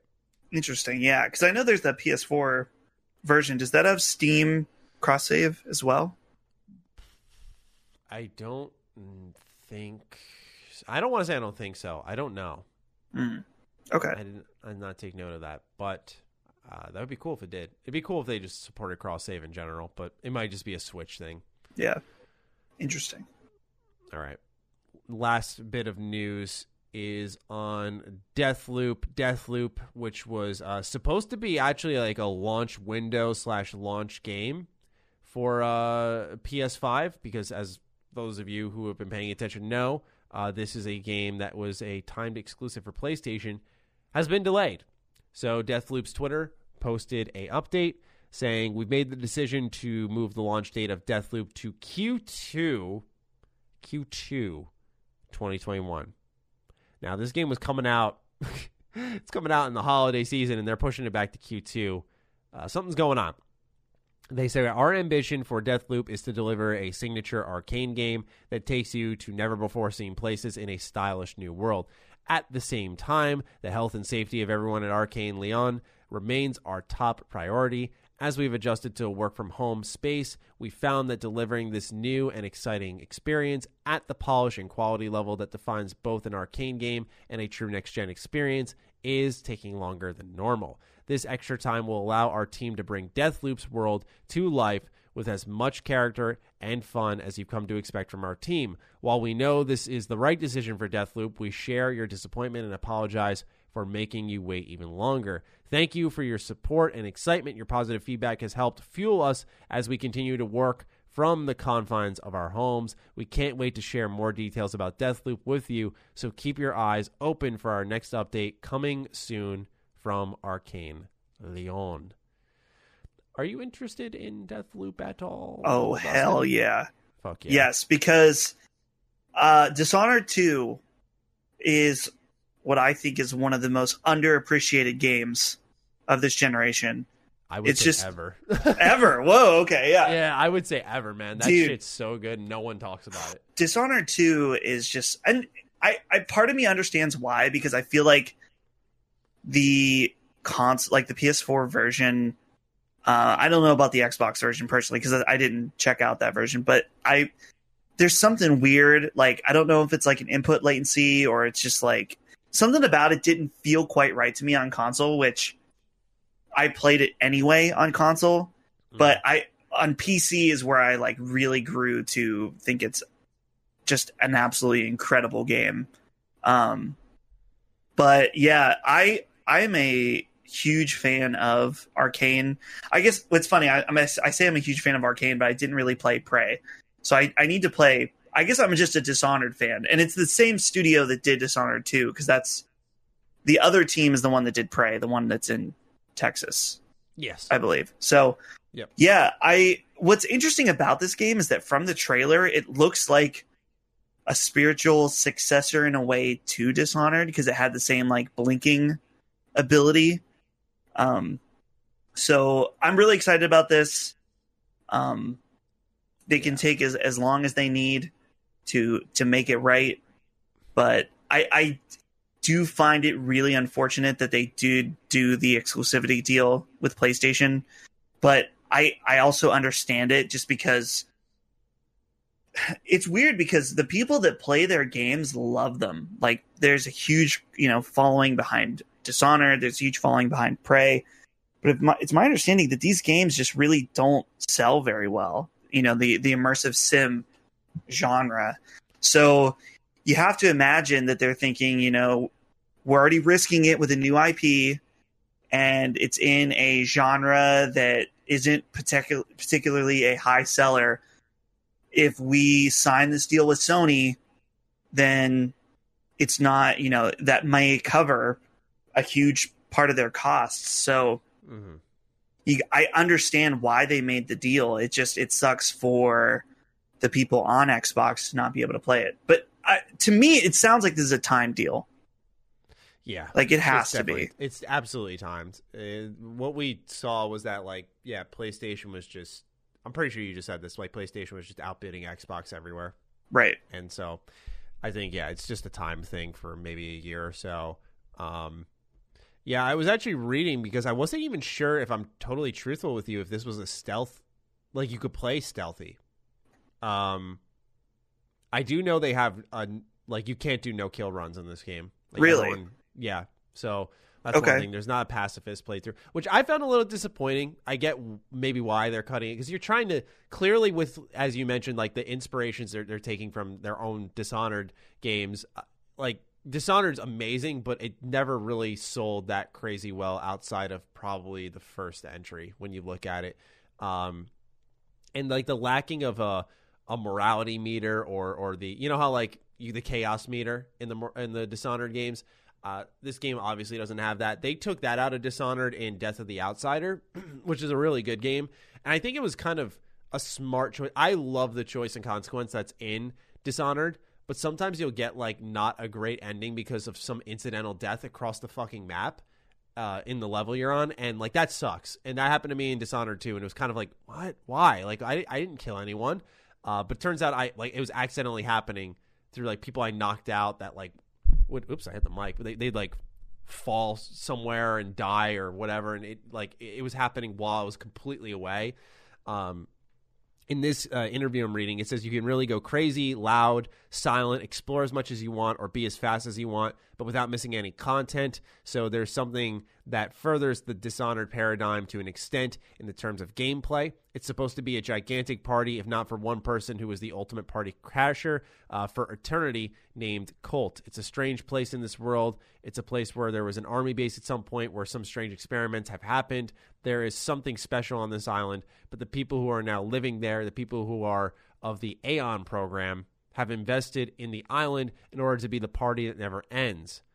And so um, you can choose which district you want to go to and what you want to do there. You can do some assassinations, or you can just go and explore the district where there are no targets. So there's a little, uh, so there's a number of things you can do. So it's a little bit like a Dishonored game, but where you would make your schedule for the day in a way like a Persona game, where you would organize your day and say, okay, today I want to do this and then that and then this. But the structure is closer to Dishonored with a bit more choice and agency about how you go about things. Isn't that a fucking weird comparison? This is coming from the guy directing the game, right? Dishonored and Persona, Dustin. Have we found the best game of all time? Maybe. I mean, it's just honestly like I'm just so excited thinking about Dishonored, like thinking just about a new game from this studio. Dishonored 2, like, honestly, maybe the best level design. Like, it may be the best. I don't know. I, I, I haven't thought about it enough to say that confidently, but like, thinking about the, uh, is it called the Clockwork Mansion? Yeah. From yeah, just, yeah. that level is insane. So, Mhm. thinking about their to to bring this into what you're saying like thinking about their like super creative level design and tying that into the framework of the game itself is just really exciting I, i'm not sure i really understand what they're even saying based on what you just read um, but i'm i'm excited for So- for it maybe this next statement will help round out what he's saying. There's also that clock counting down to midnight, and each objective you take on will reduce the time you have left for the remaining targets when you return to your hub. If you run down the clock before killing them all, you're back at the start of the loop, each time with newfound knowledge for levels, NPC routines, routes, and tactics. So there is a glimmer of DNA from the Prey Mooncrash expansion, not quite a roguelike like that game was, but designed to be mastered through repetition and experimentation. hmm. So what happens is you go out, let's say today I'm going out, I'm doing these two side missions in this hub and I'm fucking killing this guy. That's my day. I'm going to try to get that done and then head back to the hub. Then you've got now you've got to in say like 12 hours kill seven more targets. It's going to be interesting how they handle that without it being repetitive cuz like let's say you're figuring things out meticulously, right? And like you get 5 and then it sends you all the way back to the beginning and then you got to do them all over again like is that deflating what do they do to make that exciting. It's a really novel concept. I don't know if you played prey mooncrash but that's like one of the best dlc or expansions ever made. Like it's so ridiculously good. But this is a a very different game. I can see why it's taking them some time. Um I, I'm excited to play just as an Arkane fan. I still think they're like the best developer underneath Bethesda at this moment in time. Used to be BGS, but damn. here we are. here we are All right. That was our last bit of news, Dustin. Now we're into the patron questions where I'm sure things will get wild and stupid let's go for it as my stomach grumbles, but I don't think the mic can pick that up. All right. Uh, where is my Discord app on my phone? I don't have it up. What? Maddie is not prepared. Hold on one sec, ladies and gentlemen. Here we are. All right. Let's get this started. What's today's date? 21st. All right. First question comes in from. Okay, the 15th was Saturday. All right, so we can start there. Carlton Dexter. Is there any point buying either console at launch with no big titles for Xbox Series X and currently only an expansion to the PS4 Spider Man game for PS5? To me, it doesn't feel worth it buying a brand new console for several hundred pounds slash dollars to play the same games you could play on current consoles but with a better set of graphics and higher frame rate. I have an Xbox One X with Game Pass and a mid tier gaming computer, so for me, it would be more worth the while getting a PS4 for half the price of a new console. Hmm. I think we kind of touched on this earlier a little bit in that, mm, We did. I mean, I don't know. This is so difficult because it's like, for me, when I'm buying a PS5, I'm not, I mean, obviously, the games that I'm going to play at launch are important, but it's like, I know that I'm going to have this and I'm going to play it for the next five plus years. So, mm. I don't know. I guess there's the idea like, do you trust Sony to follow up with good games, right? Mm-hmm. Um, or do you trust Microsoft to follow up with games that you want to play for the next five years? I mean, yeah. honestly, you probably shouldn't trust them because you never know what's going to happen throughout the course of a generation. but so I guess to me, like, no, buying a console at launch is probably not a wise thing to do. But again, my what I'm going back to is that if it's if it's something you want and you can afford it and you're gonna enjoy what you know is available, then go for it. I don't know. Yeah. yeah. I think you'd be in a better spot because having an Xbox and a PC, I feel, kind of puts you in a position where you're dipping into the same pool. Because especially if you you said you're a Game Pass owner, so you could get pretty much everything Game Pass offers already on PC. It would probably be more beneficial for you to own a PlayStation. I'm not saying get rid of your Xbox, but I think it would be worth at least keeping your eye on the PlayStation because there is a pool of exclusives over there that you currently can't access on either of your consoles. That's the only thing I would add on to that. Uh, sorry, you were about to say something. Oh no, I was just yeah, the the PC thing. That's that's where I'm at with Series X. It's like I have a, a really nice PC that I built this year and put a lot of money into, mm-hmm. and so you know, no no dig against the Series X. It's just like I don't.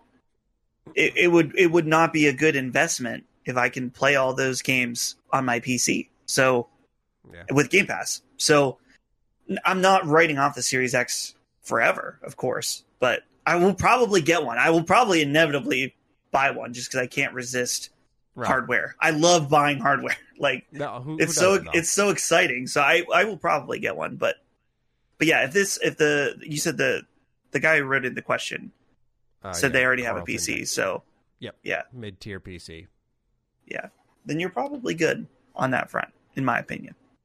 Tropical Ice Cow writes in, What do you think Avengers needs to do to become successful? I can see what they are trying to do with the game, but I think they are stuck between the comics and the movies and trying to ride the hype of the MCU. But wow, the beta has been boring. Um, yeah, man, I. The way I look at it is, I think their best bet is to really just hit the pedal to the metal and get as many heroes out consistently as possible because that at that point, I don't think people are going to care about their depth if they're just getting new toys to play with. I would see. I think the issue is that they don't play different enough. Like they all have like one little thing that I feel separates them, but they don't feel like their entire entity with like a full kit. Like you look at what Spider-Man PS4 did with how the gadgets expanded and how all the moveset expanded and all the all the costumes expanded. I'm not saying you need that for literally every character in the game because I don't think that's realistic to expect, or else the game would still be in development for another like 10 years. But what I will say is I think they just need to just like just pour it on, man, just everything. There was a leak recently that had like She-Hulk, Ms. Marvel, it had uh, of course Spider-Man uh, it had uh, who else was confirmed? Uh, there was Doctor Strange. Uh, there was just like a, a, whole bunch of them in there that are, are playable characters according to the files. So uh, people are data mining that, and so I think they're just going to do that. Just pour it on with playable characters. Just keep up the support because I think of a game like Battlefront 2, which really hit its stride in support like way after launch, and for me, that was at a point where I said I'm I'm busy playing other games. I don't really care right now. I feel like that they come out the gate, failure or not and they're just like, "Yep, let's just heroes, heroes, new maps, new missions." If it's going to be a loot game, like you got to expand on all fronts as consistently as possible. And if you got Marvel tied to your name, I mean, you got to act. You cannot be complacent. Yeah, it's hard for me to even speak to this question. I I finally did end up playing the beta, and I just, you know, I found it so boring. like I was just I didn't even get to the point where you could like pick your own missions. Like I was doing the the mission where you play as the the girl that can like stretch her arms and stuff. You know what I mean? Uh yeah. Yeah, Ms. Marvel. And I was like, Is that Ms. Marvel? Uh I don't yeah. think that is. Wait. Let me double check. I was gonna say Ms. Marvel is the one that flies around. I don't. I'm. I've seen all of the Phase One MCU movies, but other than that, I'm like a comic yeah, book. Yeah, no. Kamala Khan is Ms. Marvel. You're thinking of Captain Marvel. Captain. Okay. See, yeah, yeah, I have no idea what I'm talking about when it comes to these characters. These but anyway, names. As far as playing the game, the gameplay, I can't speak to that. That I was just like, mm-hmm. there's got to be, there's got to be more. I think you're right, Maddie, about as far as like individualizing the characters and making them feel more distinct um, so, but yeah, it was funny because I was playing the beta after we had that that podcast where you guys hearing you guys talk about it, Yeah. I was like, wow, they were they were right. Good to hear. Good to hear. We didn't Yeah. mislead you. I was- it'd I was with you. If you came in and went, I actually like it. I really wanted to to give it a fair shake. oh, I I, was think like- everyone wants to like that game, man. I was like, all I'm doing is pressing square and the same enemies over and over, which I understand a lot of other games do that too.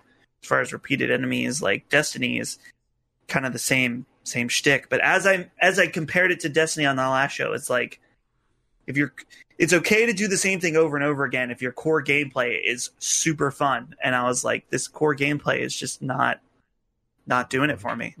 So Yeah. Holzer's got two things right, and one's a comment towards you, Dustin. But Oh. right now, what we're going to do is question. With Xbox moving to service slash Game Pass rather than straight up consoles, could you see a similar situation happening to what happened with streaming markets? As in, where Xbox is essentially Netflix, and as time goes on, other companies slash publishers will see this success and start pulling their games, similar to what Disney and NBC did to start their own service, thus starting a new service war my immediate response is probably not because you see the likes of Ubisoft trying to do it, and it's just like not. Maybe it's profitable for them, but it's not simply as powerful and as popular and as hype as Game Pass. Like when you see a third party game get thrown on the Game Pass, people are like, "Yes, let's go! Like this is awesome because it's more value to the consumer."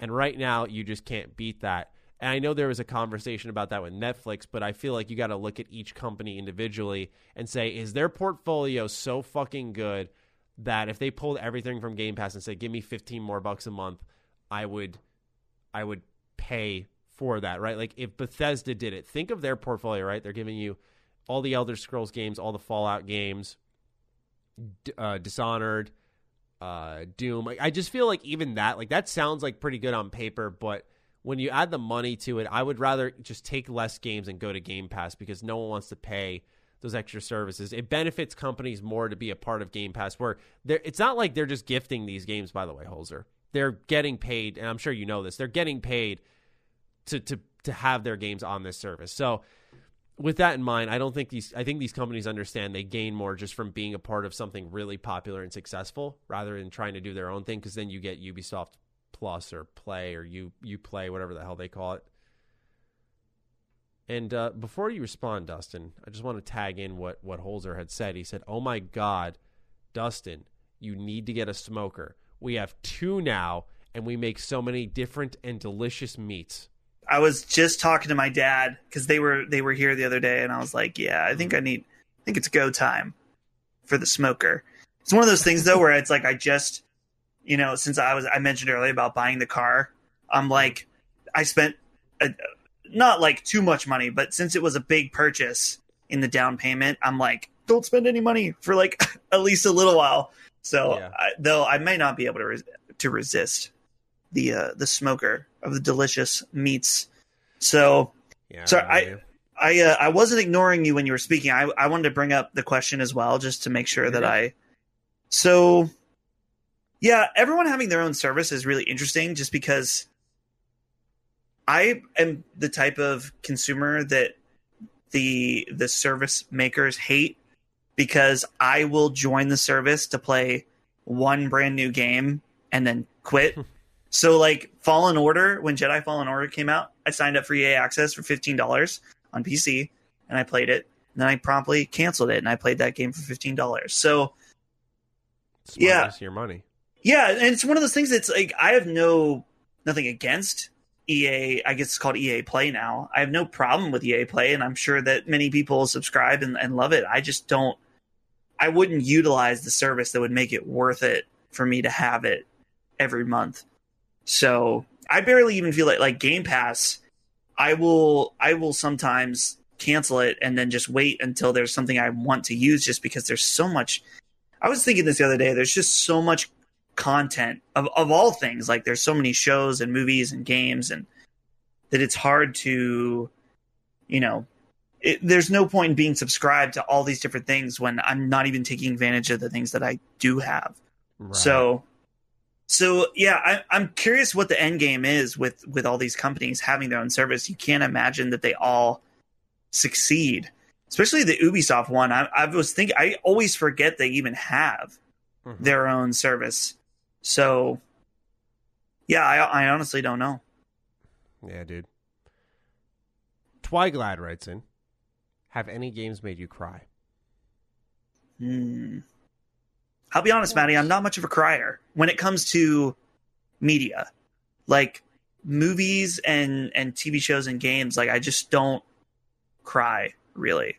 Though I can think of one example. And that was at the beginning of Kingdom Hearts 3. Oh, yeah.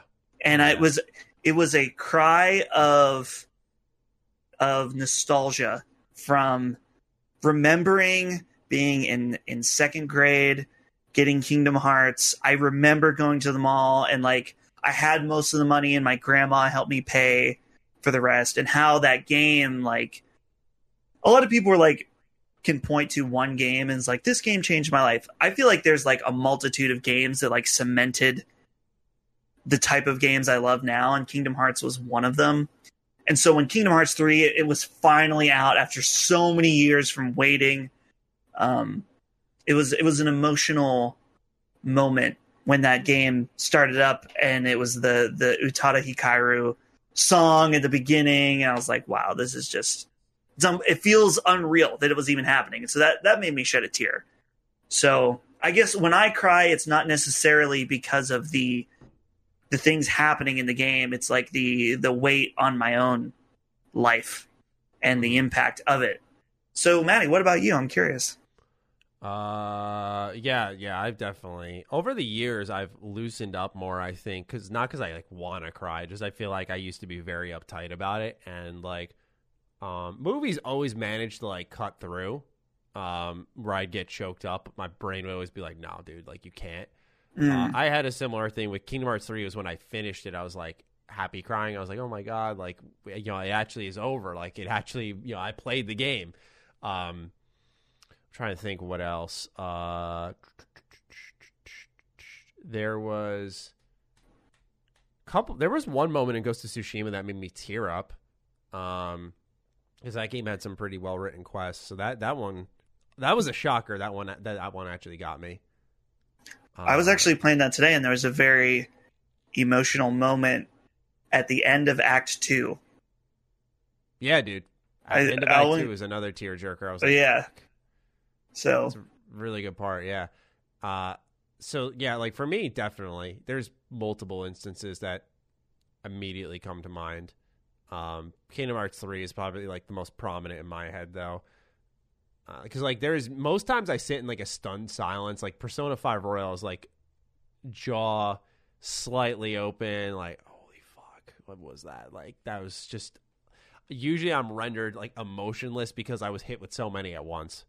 So I don't just default cry. I just go like, "Oh my god!" right, dude. Okay, I, we got to keep talking about Kingdom Hearts here for a minute because, that, dude, before Kingdom Hearts three came out, I prepared. I played through every fucking game again. Like I, oh my gosh, I went through, and there were some of them that I hadn't even played, like um, uh, the 3DS one.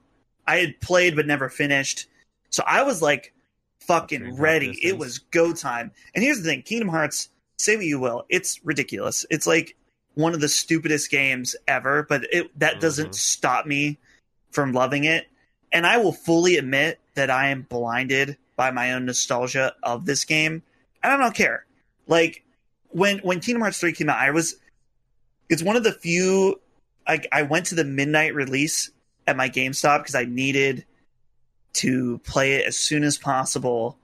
And it was like this weird moment. I was like at the cash register and it was like way more emotional and like crazy in my mind than anything of this matter ever should be. I was like, it's actually happening. I'm actually buying Kingdom Hearts 3. I'm 20, 25 years old. like I would, it's just thinking back of like thinking of my, my second grade self. If I could tell, tell him be like, Oh yeah, one day you'll be married, you'll be in your own house and you'll, be 25 and you'll be buying Kingdom Hearts 3.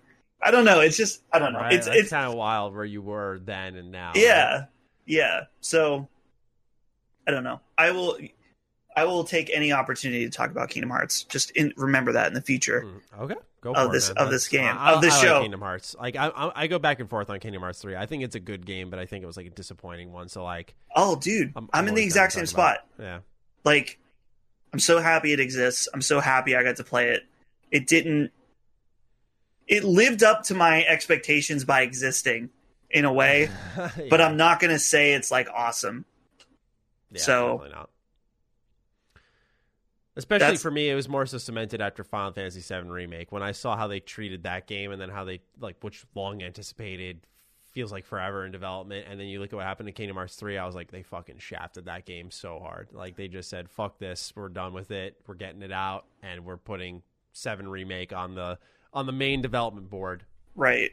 Dude, I can't believe too the way they handled the marketing for Kingdom Hearts 3 like it got to a point I was when I was at E3 and for the there I think there was a trailer at the Sony press conference that year. That was the the last Sony press conference.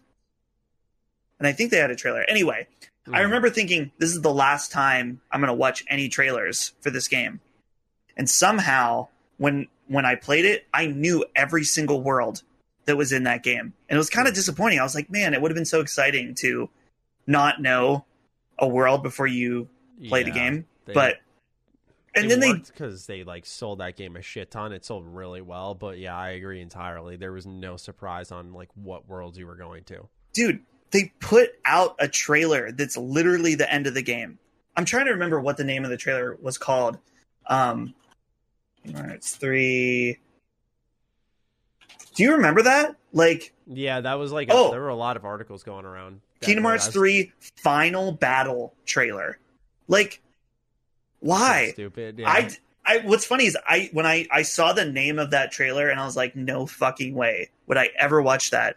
And then after Yeah. I beat the game, I watched that trailer and I was like, wow, the ending of this game would have been so much less impactful if I would have watched that. And that's the thing is they do that with like I don't I think that's a it's either a Japanese thing or a Square Enix thing to just blow their load on these trailers so there's nothing to surprise you when the You game comes know out. Everything about the game. I hate that, dude. But they did a better job with Seven Remake. I feel like I didn't know Yeah. a lot about that going in. true. Uh, Typhus76 writes in I recently visited my local game store and saw that FIFA 21 had a regular and a few special edition games. Very normal, but I saw the special editions were available three days earlier than the regular editions. How do you feel about special editions uh, being released earlier than the regular edition of a game? Ah, fuck, what video was it? I brought this up. I brought this up sometime this year what was I talking about? I don't know. It it completely escapes me because I make like a video every day. But I literally talked about something like this. It was definitely FIFA, and I showed it for something, but I think it's stupid. Oh I- yeah, I think, I think it's so weird to stagger your releases. I think they did it with. Did they do it with Forza Horizon? Maybe. Why did I talk about it? I'm gonna go through my my library of videos here. What the hell did I bring it up for? I wonder. I have no clue, but I I guess that's not the point of the question at all. I think it's uh I think it's just like the game is ready either way, so it's kind of like a false marketing in a way to to make you feel like you're getting an early access because you paid a little bit more than just being patient. It's kind of taking advantage of your desire of the game, which I'll never be a fan of. I think it's really stupid.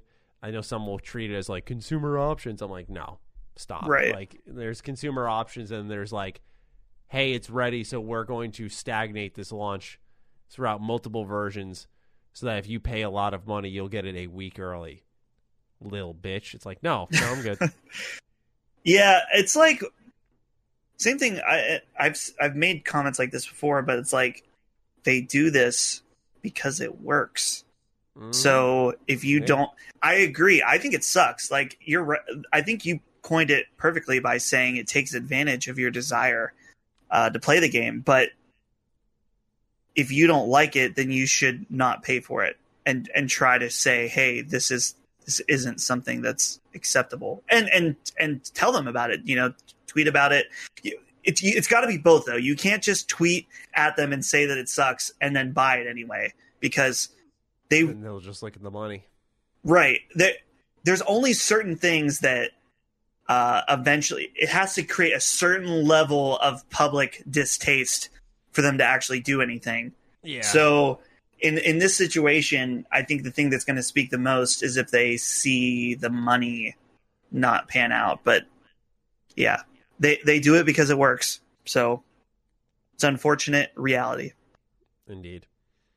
Yellow Snowman eight six nine. Hey guys. Ugh. Yeah, right. That's I- I quite a name. that. Yeah, he, he pees in the snow for some reason. I think his profile picture, if I can see this, Everyone's done it. I mean, everyone's peed in the snow. Yeah. Have you not Never peed in mind. the s- I, I thought he was wearing a snowman mask in his profile picture, but I don't think he is. He's wearing a mask. Good for you, but uh, I don't know what kind of mask. Uh, I don't remember if I've ever peed in the snow though. I've ate a ton of snow as a Mm. kid growing up, Oh, of course. and anytime I was thirsty, handful of that. You're good to go. Dissolve. I'm hydrated. Let's go do it. Anyway, Yellow Snowman grotesquely writes in Hey guys, it's been a good while since I've been active in the Discord, but I'm just catching up on podcasts and I'm back. Welcome back. Thank you for sticking with us. I just want to say how fucking excited I am to hear some confirmation on this Mass Effect remake or remaster or whatever it is. Still crazy it is that we still don't have any specifics on the price of these consoles. I'm glad. Uh, I'm sorry. I love all the content from all of you guys, and I'm glad I've been able to be a part of this community. Stay safe and keep up the good work. Thank you so much for your little letter here. On top of that, just to keep it topical with Mass Effect, Typhus wrote in a second time saying, with Mass Effect Remaster rumored to release this year, what do you think the shortest marketing time frame for a game could be, i.e., the shortest timeline between announcement and release? Hmm.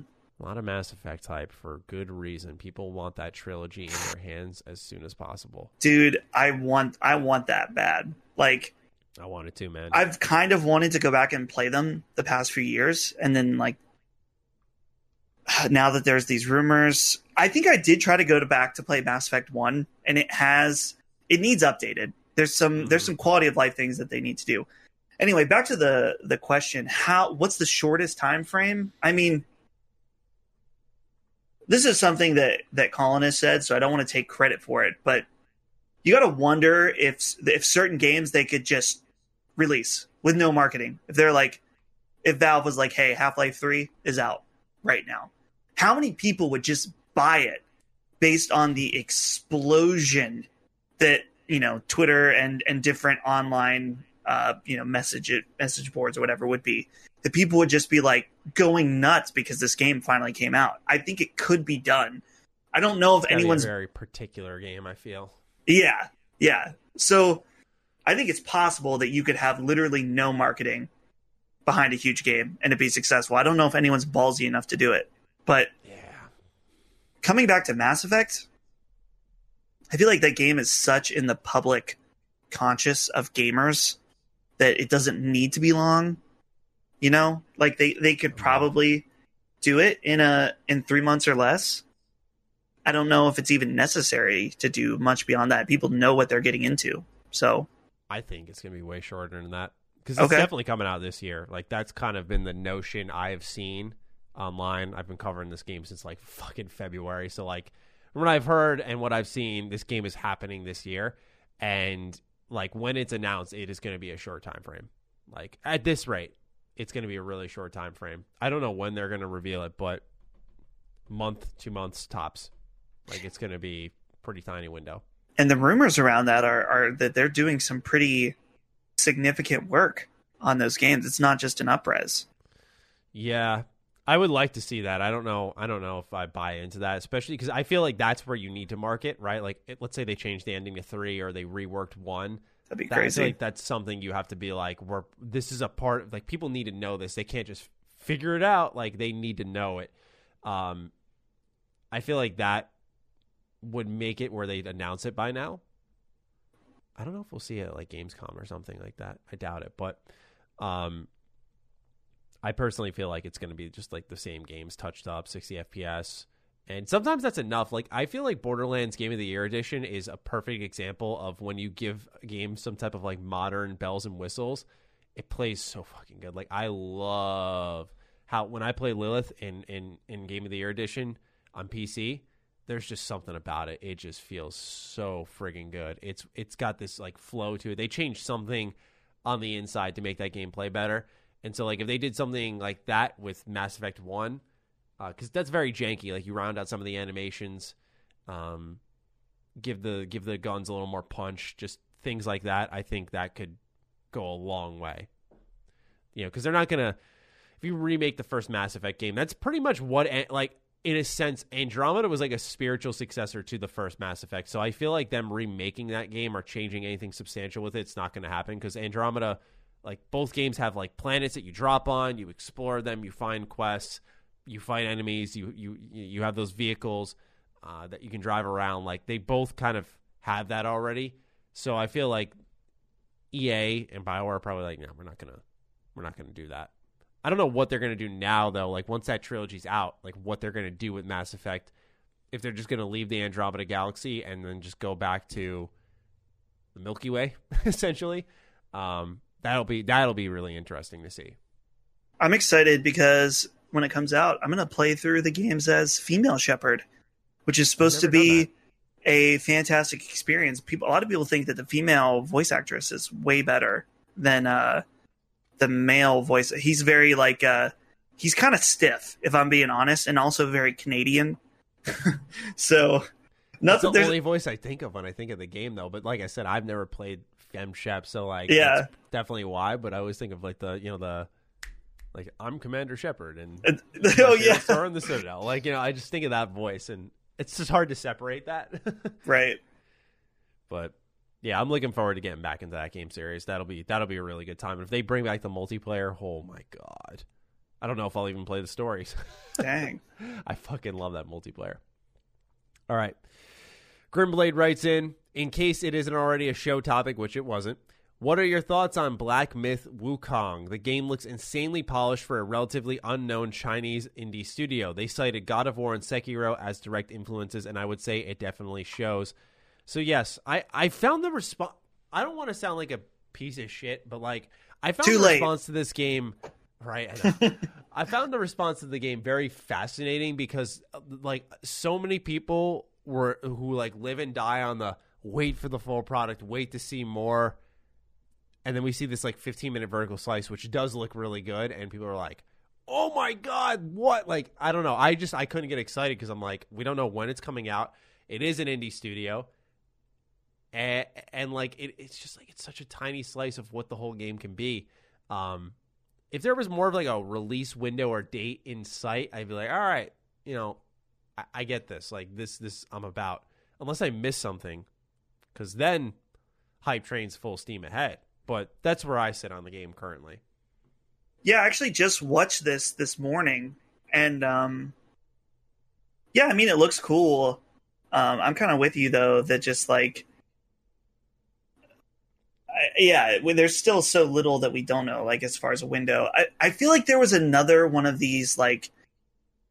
The, the market is really interesting because there are we are starting to see more and more Chinese developers pop up, which is mm. is cool. I mean, I'm excited to see what that kind of worldview brings into game development just because um, China is so different than living in a lot of other countries that currently develop games. So, yeah, it'll be interesting. Um, I feel like some of the I'm I'm trying to think. There was like a, a Chinese developed game coming for PS4 that kind of ended up being vaporware or that just like kind of disappeared. Um, not Genshin Impact, but a different one. But anyway, so yeah, it's one of those things where it's it looks cool, but have to know more for sure. Yeah, I'm in the same boat. All right. Let's go ahead and move on down to natural calamity. Before anything, I want to welcome Dustin to our dysfunctional little rabble of nerds and the like. You rock, man. I love hearing your take on things, and your fun demeanor makes it all the better. Now, to the questions. That's what he wrote, by the way. Thank not, you. Yeah, I was not rushing away your thank you. Yeah, no, I appreciate that. oh my gosh, he wrote five long questions. All right. Five long questions. Wow. We're gonna rapid fire natural calamity because we still have a ton of questions after this to go through. cool. So sorry, natural calamity. Rapid fire. Here we go. This is what happens. This is I've, I've specifically said to people, you know, take some, put them in the extra slice podcast. You know, just just compartmentalize your questions. But you're going to get the rapid fire treatment. Question one: With the release of the Xbox One, Microsoft unveiled the Kinect and many uh, made many that turned off uh, consumers. And when seeing the delay of Halo, I can't help but think this is the start of the downfall for the Series X. Do you think this generation will be as bad as the reveal of the One? Why or why not? I think not. I don't think so either. Um, I would hope that they they they know very well what went wrong with the Xbox One in the launch. So I- a delayed game is nowhere near the insanity of the launch Yeah, and and the reveal of Xbox One. yeah, that's it's not. Let's not go that far. Question two: With the Switch now looking like it is the most profitable hardware system to date, do you think Nintendo will take a chance and make a Switch Pro? And if so, what improvements do you think it will make from the regular Switch? And how do you think it will look like? How do you think Nintendo would implement it and its games? We talked about this, didn't we, last week? Yeah, which I think to quickly summarize what we said is that maybe they would do a Switch Pro, but they don't really need to because Mhm. they're making so much money and they can barely stock Switches as it is. So why would they screw up a good thing? I think they'll wait a, a, at least a year or two into next gen to see how ports are doing. Um, Yeah. which I don't know. I don't know anyone who buys a Switch to play the ports. The ports are like a bonus. Like- yes, anyone who's playing Doom on a Switch has already played it on a PS4, an Xbox, or a PC. I'm guessing. I'm guessing like 95% of people. Question three What lengths do you think Microsoft will go to to see that xCloud gets on Apple devices? Do you see forces colliding to take down this corporate giant, or do you see Apple weathering the storm? Yeah, they've really come under attack from all angles between Microsoft and Epic. Two giants just trying to get their game on their platform. The Epic thing on its own is really interesting to watch unfold. We'll, I'll be curious to see where the cards fall on that. Uh, as for Microsoft, I feel like a lot of it may depend on how this whole Epic thing turns out, right? Because if somehow Epic found a way to win this, then I'm sure Microsoft could step in with that advantage. Um, I, I don't know, man. I, I, I don't. I see them pressing hard because XCloud is like a big part. Like you have Game Pass, which connects Game Pass Ultimate, which connects to XCloud. Game Pass is your number one moneymaker. You need that on Apple devices. At least that's I, I so I think they're going to push pretty hard. Yeah. So it's my understanding that the reason that Apple is not wanting to allow xCloud is because of they have their own rating system within the App Store. And so this kind of bypasses that by having access to all of these games through xCloud. Which what doesn't really make sense to me is that Steam Link is on iPhone also, which I would assume that is the exact same situation. Um, so shit, in my opinion. yeah, I honestly I I don't know much more than that to really speak on it, but I I'm assuming that they will eventually work something out, but who knows? Yeah. Question four: With the delay of Halo, do you see Microsoft forcing some other developers to crunch just to take the pressure off of Halo developers, plus to get a game out for launch? Also, if Halo doesn't do what it is trying to and fails, what do you think that w- uh, would do to the future of the Series X and 10 years of content promised? I think they're absolutely going to try to weather any storm that comes their way with Halo because this game, they're going to just like force succeed it, is what I would like to call it. They will they will continue to add content to it no matter what. They will they will develop a player base for it because there are people who do just like Halo and enjoy what Halo is. Um, I do think for the future of the series, they may look into a new developer for the next entry and might cut the ten year plan short. I will say that if like if Infinite comes out and it's another like fuck this sucks, um, I think it's already kind of clear that um, three four three isn't really cut out for the job. But now after this, if this isn't good, which it may be on track to not be very good in some ways, uh, red alert I- I'm Microsoft and, and get them off that series as soon as possible. Because the damage has already been done, but now like you got to start a redemption arc at that point. Right? Yeah. I was thinking about this, and you got to Oh, Dustin dropped out. He completely dropped out, ladies and gentlemen. This is this has not happened in a while. Dustin just mid sentence, he's just staring at the floor, thinking about things.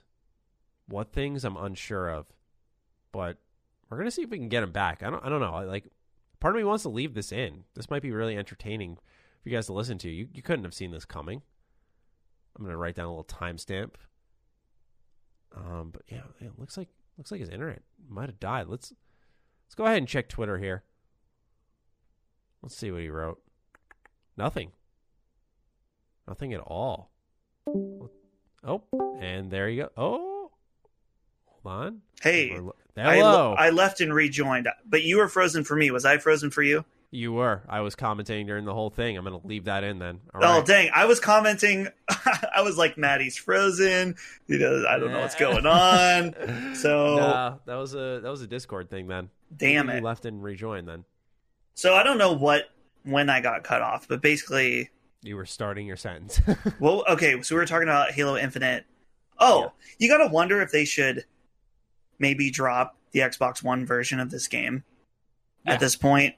I think that that would be a hard thing for them to do since they've really emphasized that it's already coming to Xbox One, but it might be the right thing to do. Because think about the fact that if they release this on Xbox One, are they going to support this game on Xbox One for 10 years? Is that what they Yeah. said? 10 years? yeah. You're going to support this this old I mean this I mean as far as hardware goes, it's old. PS4, Xbox One, they're both old as far as technology goes. They're going to support that for 10 years? Can even handle that support that's being added. Right. I mean I feel like it it might be better to rip the band-aid off early and I agree. and just and just drop That's it. good. But good suggestion.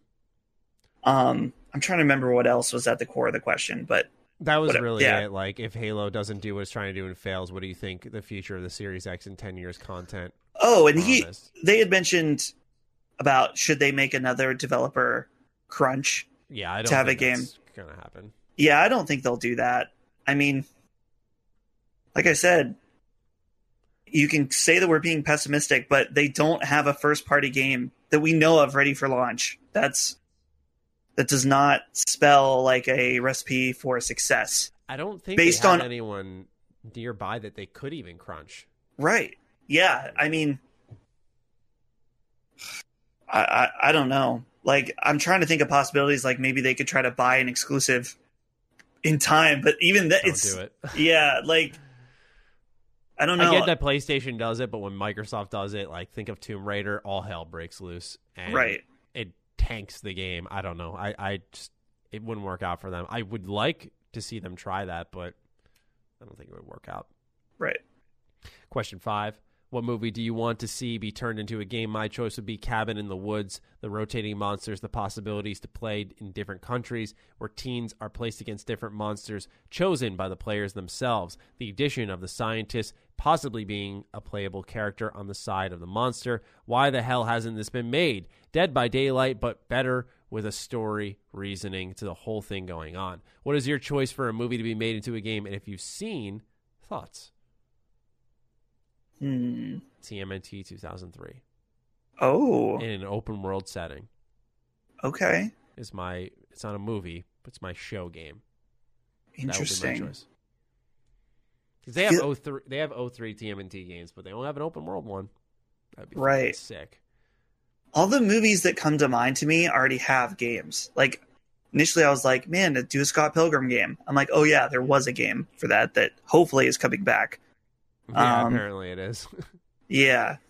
So I don't know. We might have to come back to this. I'm not. A lot of the movies I'm thinking of, I'm like, would that be a good game?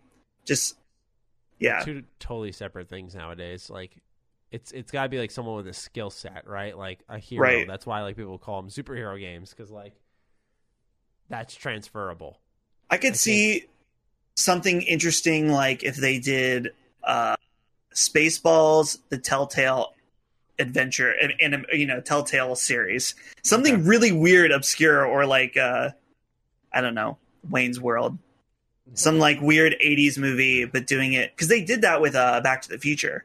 Mhm. So I'm gonna go with Spaceballs Telltale series. all right Tropical Ice Cow writes in, when do you expect dates and prices for the new consoles? And given how good Ghost of Tsushima and The Last of Us Part 2 play, do you think we didn't get enough out of the current consoles? Yeah, you could make an argument. You could definitely make an argument that those two kind of squeezed them dry and show that there was definitely some fidelity left on the table by some of the other games out there. Um, but then again, you could have said like, why are we moving on from the PS3 when you saw The Last of Us One and how amazing that looked? Like it still looks amazing to this day. So personally, I think like if they're showing like this is all we can squeeze out of it, then it is time to move on. Because like say one day we get the graphics of The Last of Us Part Two with the frame rate like that we want to play on, that would be great. I would love that. As for the expected dates and prices of new consoles, we've kind of talked that to death at this point in time, so we'll, we'll just focus on on that aspect. Do you think we got enough out of these consoles? Oh yeah, I feel like we definitely did. I mean, think about how many ex- exclusives are not. Just like I feel like I've played so many games and on on these consoles, and it's one of those things where I'm not necessarily feeling like they are super outdated. Like when when we got to the end of the 360, we were playing games like Grand Theft Auto 5 and BioShock Infinite. I was feeling like, yeah, especially because that's when I was really starting to get serious about PC gaming. I was like, these consoles feel old. And that was also a particularly long generation. Mm-hmm. But yeah, I mean, I guess I don't know. I, I I'm with you that I would love to see some of the high fidelity PS4 games we have, games like that running at high frame rate. I don't know if that's likely because I feel like they're still going to try to just do the ultimate fidelity that they can do at 30 FPS. But I don't know. I'm surprised when they said that they're doing a 4K 60 mode for Spider Man. So yeah, right. Maybe maybe there is an initiative to at least give an option between a 4K 60 mode and a uh, a fidelity 30, which we've already started to kind of see with PS4 Pro. But I'd love to see that um, across the board even more. So yeah. Benjam writes in, "What is a hobby you find interesting and want to get into, but know literally nothing about it?" Um, hmm. I have one, but I feel like I've I've been going first. You go ahead with this one, Maddie. Uh, I guess music. Mm. I don't know if I'm like really into it. I I feel like most things I'm curious about, I am like pretty good at pursuing.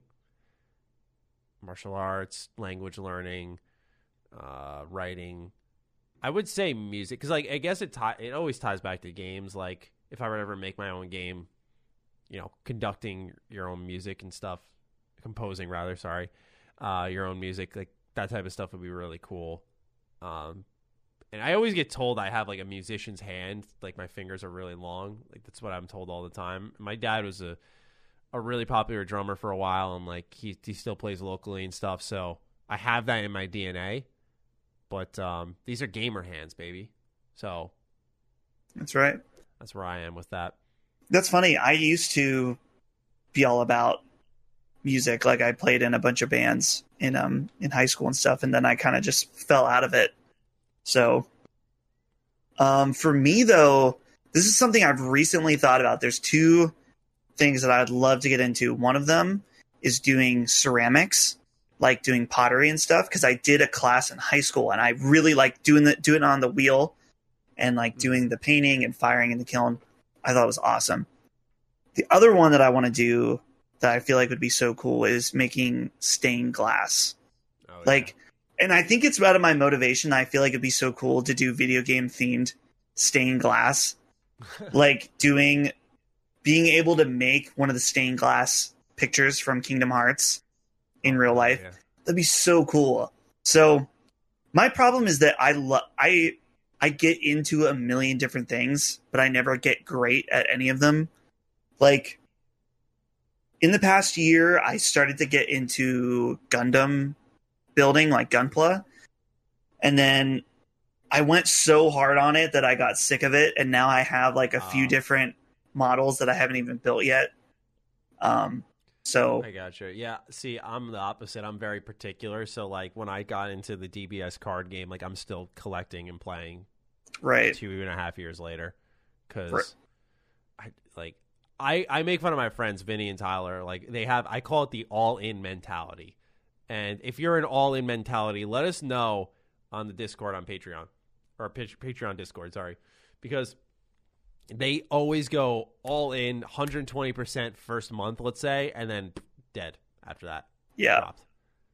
I'm definitely more along those lines. Though there are things that I've I've stuck to, Mhm. but I think it's hard too for me because a lot of the things that I get interested in and want to do, my friends don't care about.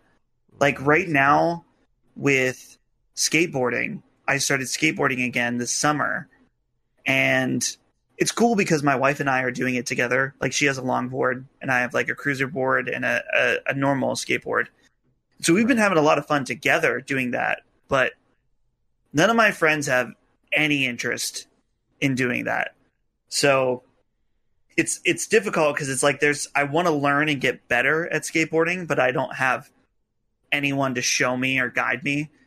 And that's the same with um building Gundams is that I the only guide I had was watching YouTube videos. I have no you know, no one to show me. So and that seems to be the case with a lot a lot of the things that I get into. So um I would I would take a friend that would give me a month and get burnout than not Mhm. having anybody. But Makes sense. both of them are not ideal. Paco Luigi writes saying Caballeros, if you had to write an origin story for your life, what would it look like? P.S. What other food wars are you passionate about? Looking at you, Dustin Concarino Paco. Hmm. Food wars that I'm passionate about. That's a hard thing to ask me because I'm a very, I'm definitely a picky eater. Like I've I've learned to adapt because it's hard. You know, when you're a picky eater at 26, people think people just hate you basically for it. Understandable. So I've learned to hide it, and and you know, I'm like I said last week, I'm very polite. I ate the meatloaf that was served to me Right. when, for a dinner party. As far as food that I really passionately hate, I hate ketchup. But I've already we've brought that up. Like ketchup, something that I just like. Let's see here. Like, how about, uh, okay, food war topic. I'm trying not to do the typical, like, is a hot dog a sandwich? Uh, right. When you, okay, let's say you're making a PB and J. Do you like PB and J? Yeah. Oh yeah. Let's say you're making a PB and J. You're you're at the table. You're you're slathering it up. Do you put your peanut butter on the top or the bottom? And where's don't- the? I've never thought about going? it. Oh, you never think about it, so you're No. just you just go either See- way every time. That's psychotic. For me, it's like o- only grape jelly. For Okay. me personally, and also not a fan of chunky peanut butter. Like peanut butter to me is smooth. I want a smooth experience. I'm Yeah, sure I'm chunky has its place in certain recipes, but in a in a PB and J, I want It's smooth. gotta be smooth. Yeah, it's gotta Now- be smooth. Maddie, I I thought of the ultimate food war topic. All right, let's hear it. I hate fish, and I don't understand All seafood. pretty much all. Okay, I will eat some sushi, which is ironic because it's like the most fishy of fish eating. yeah, I just don't understand. I I don't know. I my family never like my both my parents don't don't like fish or seafood. Um, Hmm. and it's a genetic issue. I see. particularly, I want to say we need to stop eating squids and octopus. Stop it.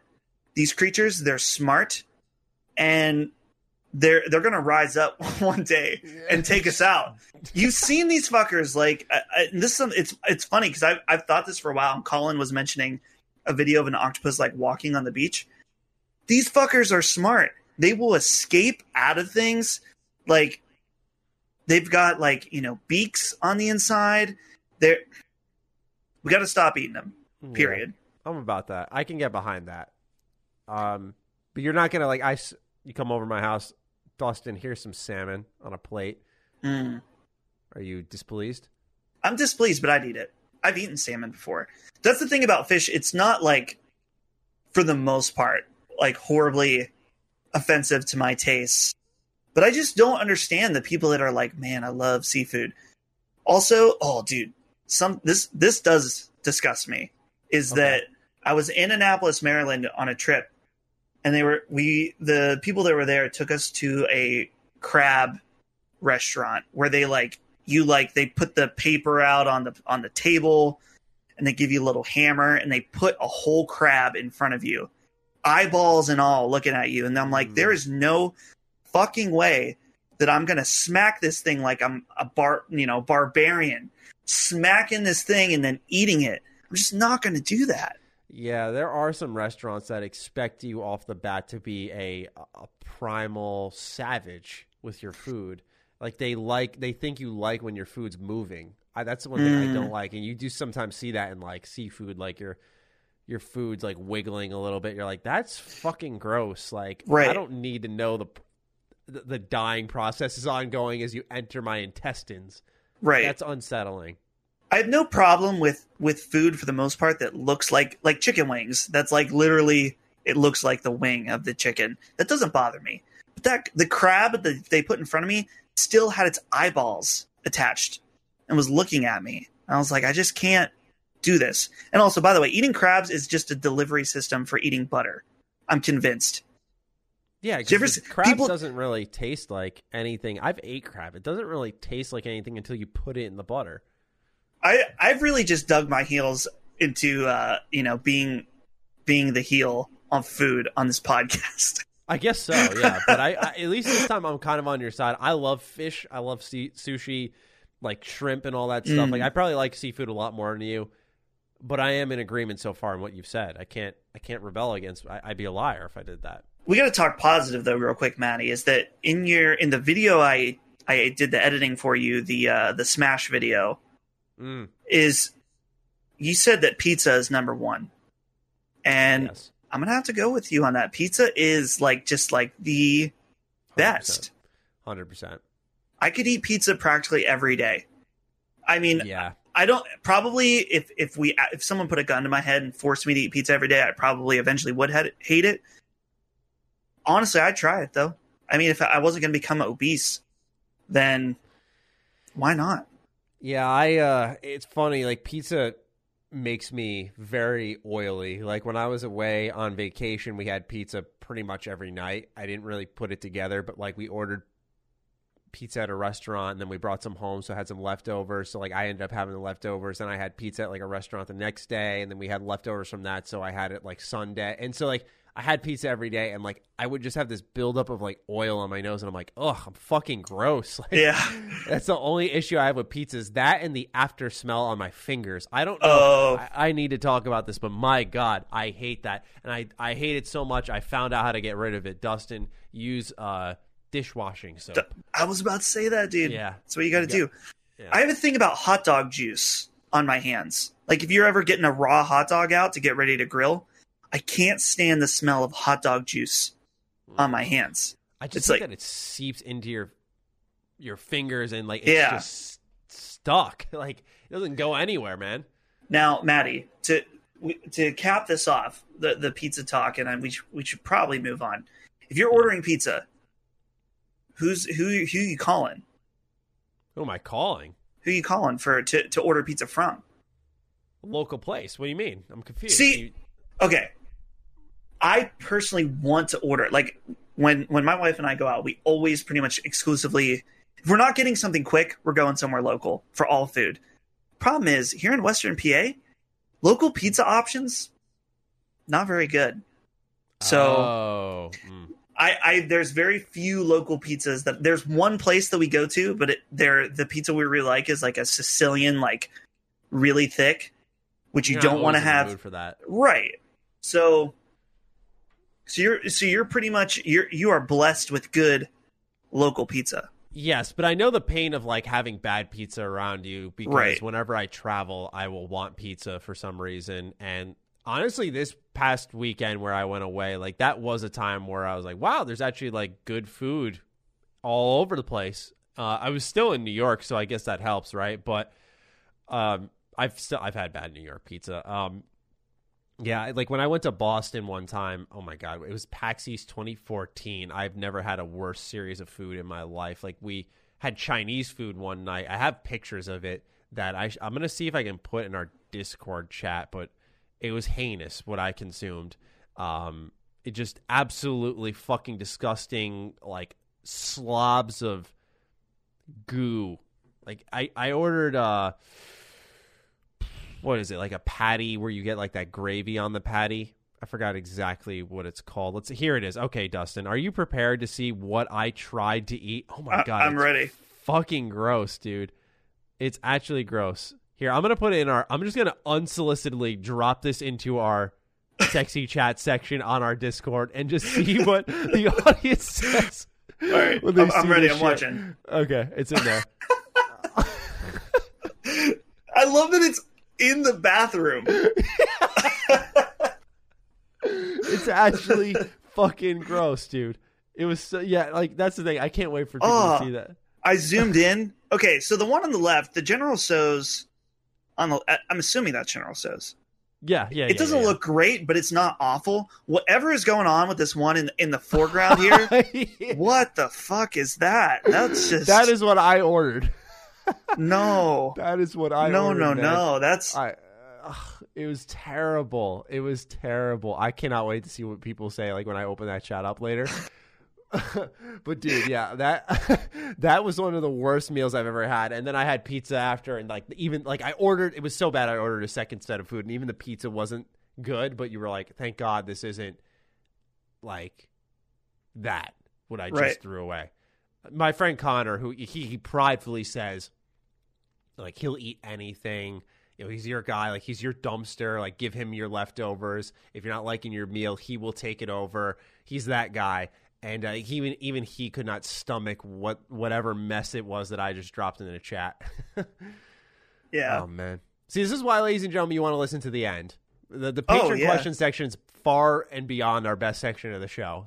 Like, if we didn't, if we weren't a predominantly gaming news show, like I would put this in the front, hands down, because it's so much better. But at the same time, it's a good way to round it out. So dude and here's the thing is that you so that happened at pax you're already eating like shit at pax no matter what anytime if if you're in this biz or or whatever like especially e3 because e3 is a week long i just like you come home from e3 and you're like my body on so many levels wants to die like my there's so much so garbage tired. food. I was around a million people. I did not sleep. I had alcohol probably every night. And even if, like, not that you're getting, well, I'm sure some people get wasted every night at E3, but even just like you're at parties, you want to, you have a couple drinks so you can talk and not be, you know, feel weird or whatever. But Mhm.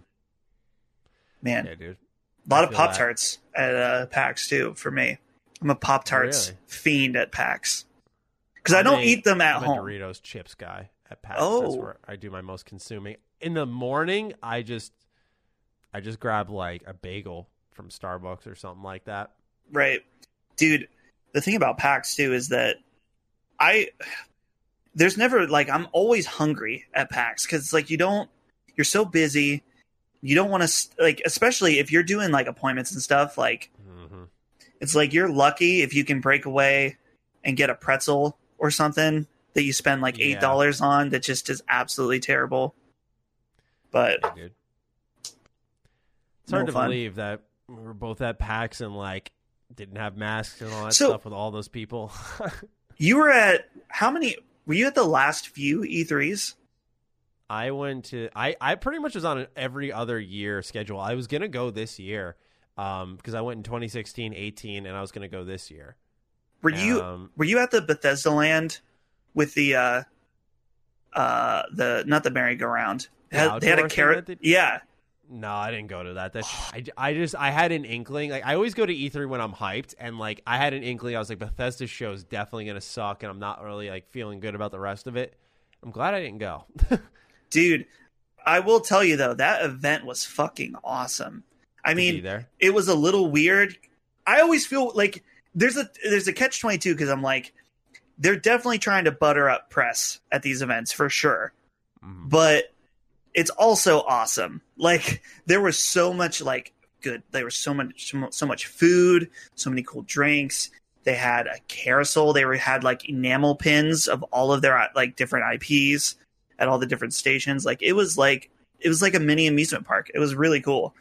But Yeah, they Um, put together good events. Uh, the thing is, is that people always say like when you go to those events, you become inherently biased. I'm like, you can easily separate. I had a cool drink at a at a like event versus this game is good or bad. Like I don't know Right. how the two ever come together. I'm all about like, oh yeah, you've got maybe some inherent bias or unknown bias that just plays a factor and you can't really control it. But, but like with stuff like that, I've never understood like even like I, I may sound like really ridiculous here, but like even like they paid for your flight, you must like this game more than you're saying. It's like no, no offense, but like with those events, like it's kind of expected that they're gonna put you in a hotel and get you out there if they want you to play the game. Right. It's their preview. I have should- one percent battery left. I'm gonna Dang. try to get through this last question here. Because, ladies and gentlemen, as you may or may not know, I read everything off my phone here because um, I can't get rid of Dustin's pretty little face, my pretty little face here on the show. Uh, otherwise, you'd have nothing on your video feed for those watching on YouTube. Uh, number one comes from Grade Ape 51. This is our last question.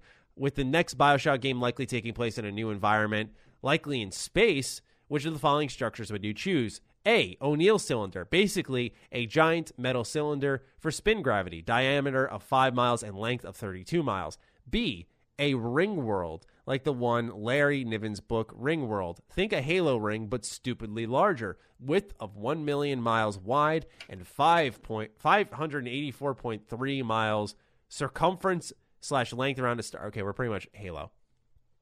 C, a disc world, maybe more of bowl shape around the edges, like that in Terry Pratchett's series of novels of the same name, Discworld. I think this would be the most fantastical of the three options and could allow them to lean into having the uh, having fun with the flat earthers meme subculture, have ships fall off the edge of the world or something like that. Paragraph break. I thought of Cloud Cities over Venus briefly, which might be possible someday, but dismissed it as it's too close to Columbia and Infinite. Now, he does have examples of what he's talking about here.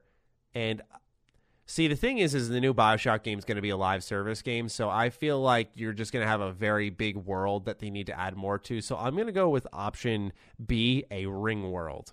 Mm.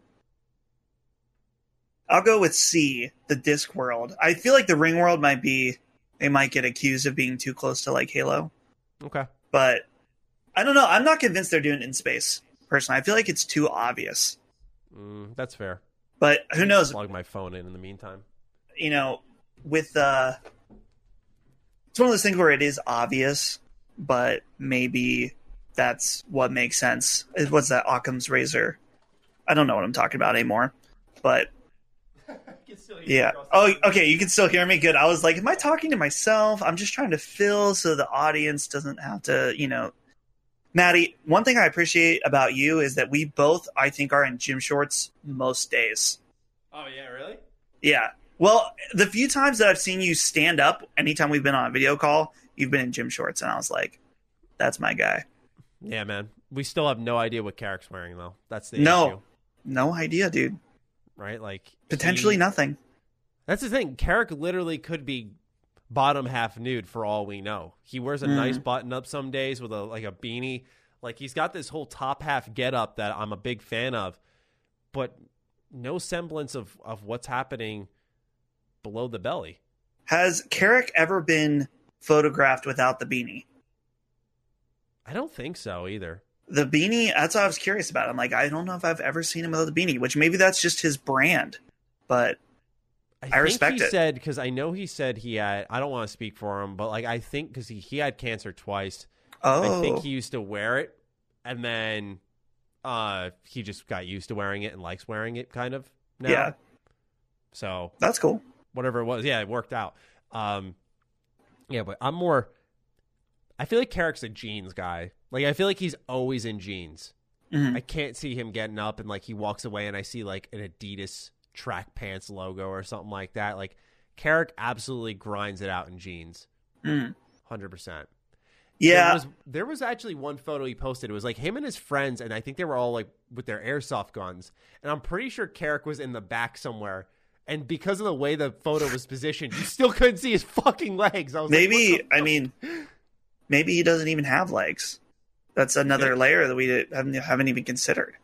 The way he pops up from his chair and exits the screen though would Oh. suggest he is a um, you know, he has two legs. Okay, Uh, There's probably a Fair enough. scientific term that I was searching for there, but he definitely, yeah, he's definitely legful.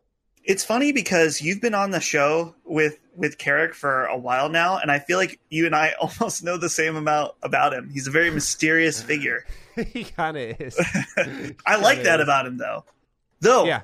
I do what I do what I respect about him the most is the fact that he drinks pop or soda, how, wherever part of the country you're from, directly from a two liter bottle, and that's a power Oh, yeah. move. That is It a really fucking power move. it really is, dude. I see. I got used to that because what happens is he's always drinking like a Mountain Dew. So I'll Mhm. see him pick it up, and, and when he does this, the bottle's not there. I'm Oh, like, he's- yeah. he's, drinking Yeah. Mountain Dew because he- he's got a green screen on, so he's always Yeah. drinking out of nothing on my end. And I- and so yeah, he he's always taking that two liter bottle to the face, and it's a champ for it. That's He's a champ for it. nothing but respect for that. Like I said, power move. All right, Dustin. It looks like we're done for our weekend here.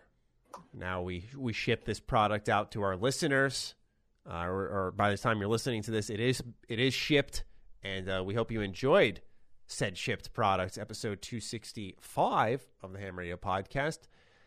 As always, we like to you know send out a little hashtag so you guys can let us know how deep into the show you got. In this case, the absolute end of the show. So we're gonna use uh, hashtag Hmm. Could be another food related thing. People were very passionate about the food. Mm. I feel like we didn't have a strong food debate this time, right? Like we get greed a lot on fish. Um, we could talk about Carrick.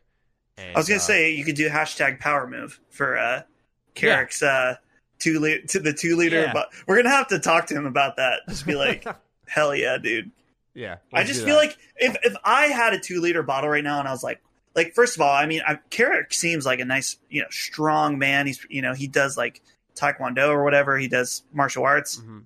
So he can pull off. If I had it with me in my little baby hands, I just don't know.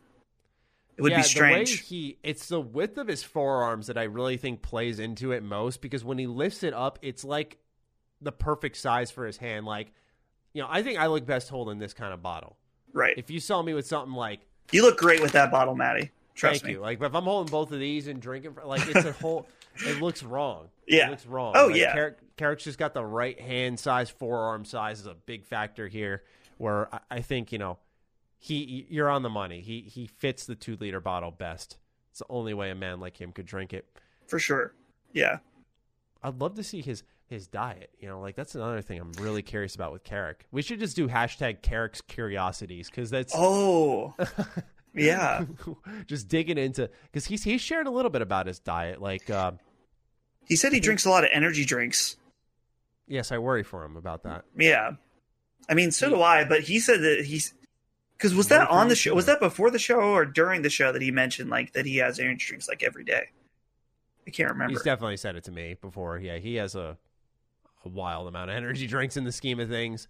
yeah. Uh, he uh, yeah, between that soda, yeah, he actually um, I remember he told me for Thanksgiving he had, and I'm not judging him, but I just thought it was like a very Carrick move over the years I've spoken to him. Like they, him and his wife took like mashed potatoes, like threw them in a microwave, and they like warmed up a dinner just for like Thanksgiving. Like not that everyone has to do like this extravagant meal, but I just thought it was like really interesting, like a little peek into into how he eats. Ladies and gentlemen, just so you know, like we talked to Carrick a lot, and I consider Carrick a very good friend. Like he's helped me out a bunch of times, but I really don't know the the nooks and crannies of what makes Carrick the beast he is. Like, Mhm. I don't Right. know what builds him as a man. I, I see what you guys see for the most part, and then we have our behind closed doors chatter about games. But when it comes to Carrick, like we're gonna have to next week, we might have to start off our intro not even talking about what we're playing, but what is Carrick up to? Mm. And what Might does be- he do? You could do an exclu- a uh, slice of ham episode. The man, yeah. the myth, the legend of uh, the I was thinking, I was thinking actually, you and I should just do one discussing food. oh, That see, that's the thing. Maddie, is that you you opened up extra slice of ham to me, yet you've not asked me to be on the show yet, and I'm starting to wondering if it's a personal thing. I'm just like, what's going on here? Did I say Honestly, something? What, what happens is it, it'll be like the night before, right? It'll be like Tuesday. Oh, yeah. I, you'll probably see because I tag everyone in the Discord. I'm like, hey, put in your questions, and like by that point, I think to myself every time it's too late to ask Dustin. Like I have a Mm. 12 hour window now where he may or may not be doing something, and if he isn't doing something, I feel wrong just being like, do you want to come do this show? Right. right now like i just it's like podcasts are always a dedication right there's an effort that's put in a time sink. Here we are closing in almost again on three hours. Damn, Uh, we've yeah, done right, it again. 45 minutes. Yeah we just can't fucking help ourselves. Imagine if carrick's here right? Like this it gets dangerous. We For sure. starve. We starve for this show. That's so right. I, th- I think a food discussion in this coming week's uh, extra slice of ham would just be fitting. I really think it would be. I'm down for it.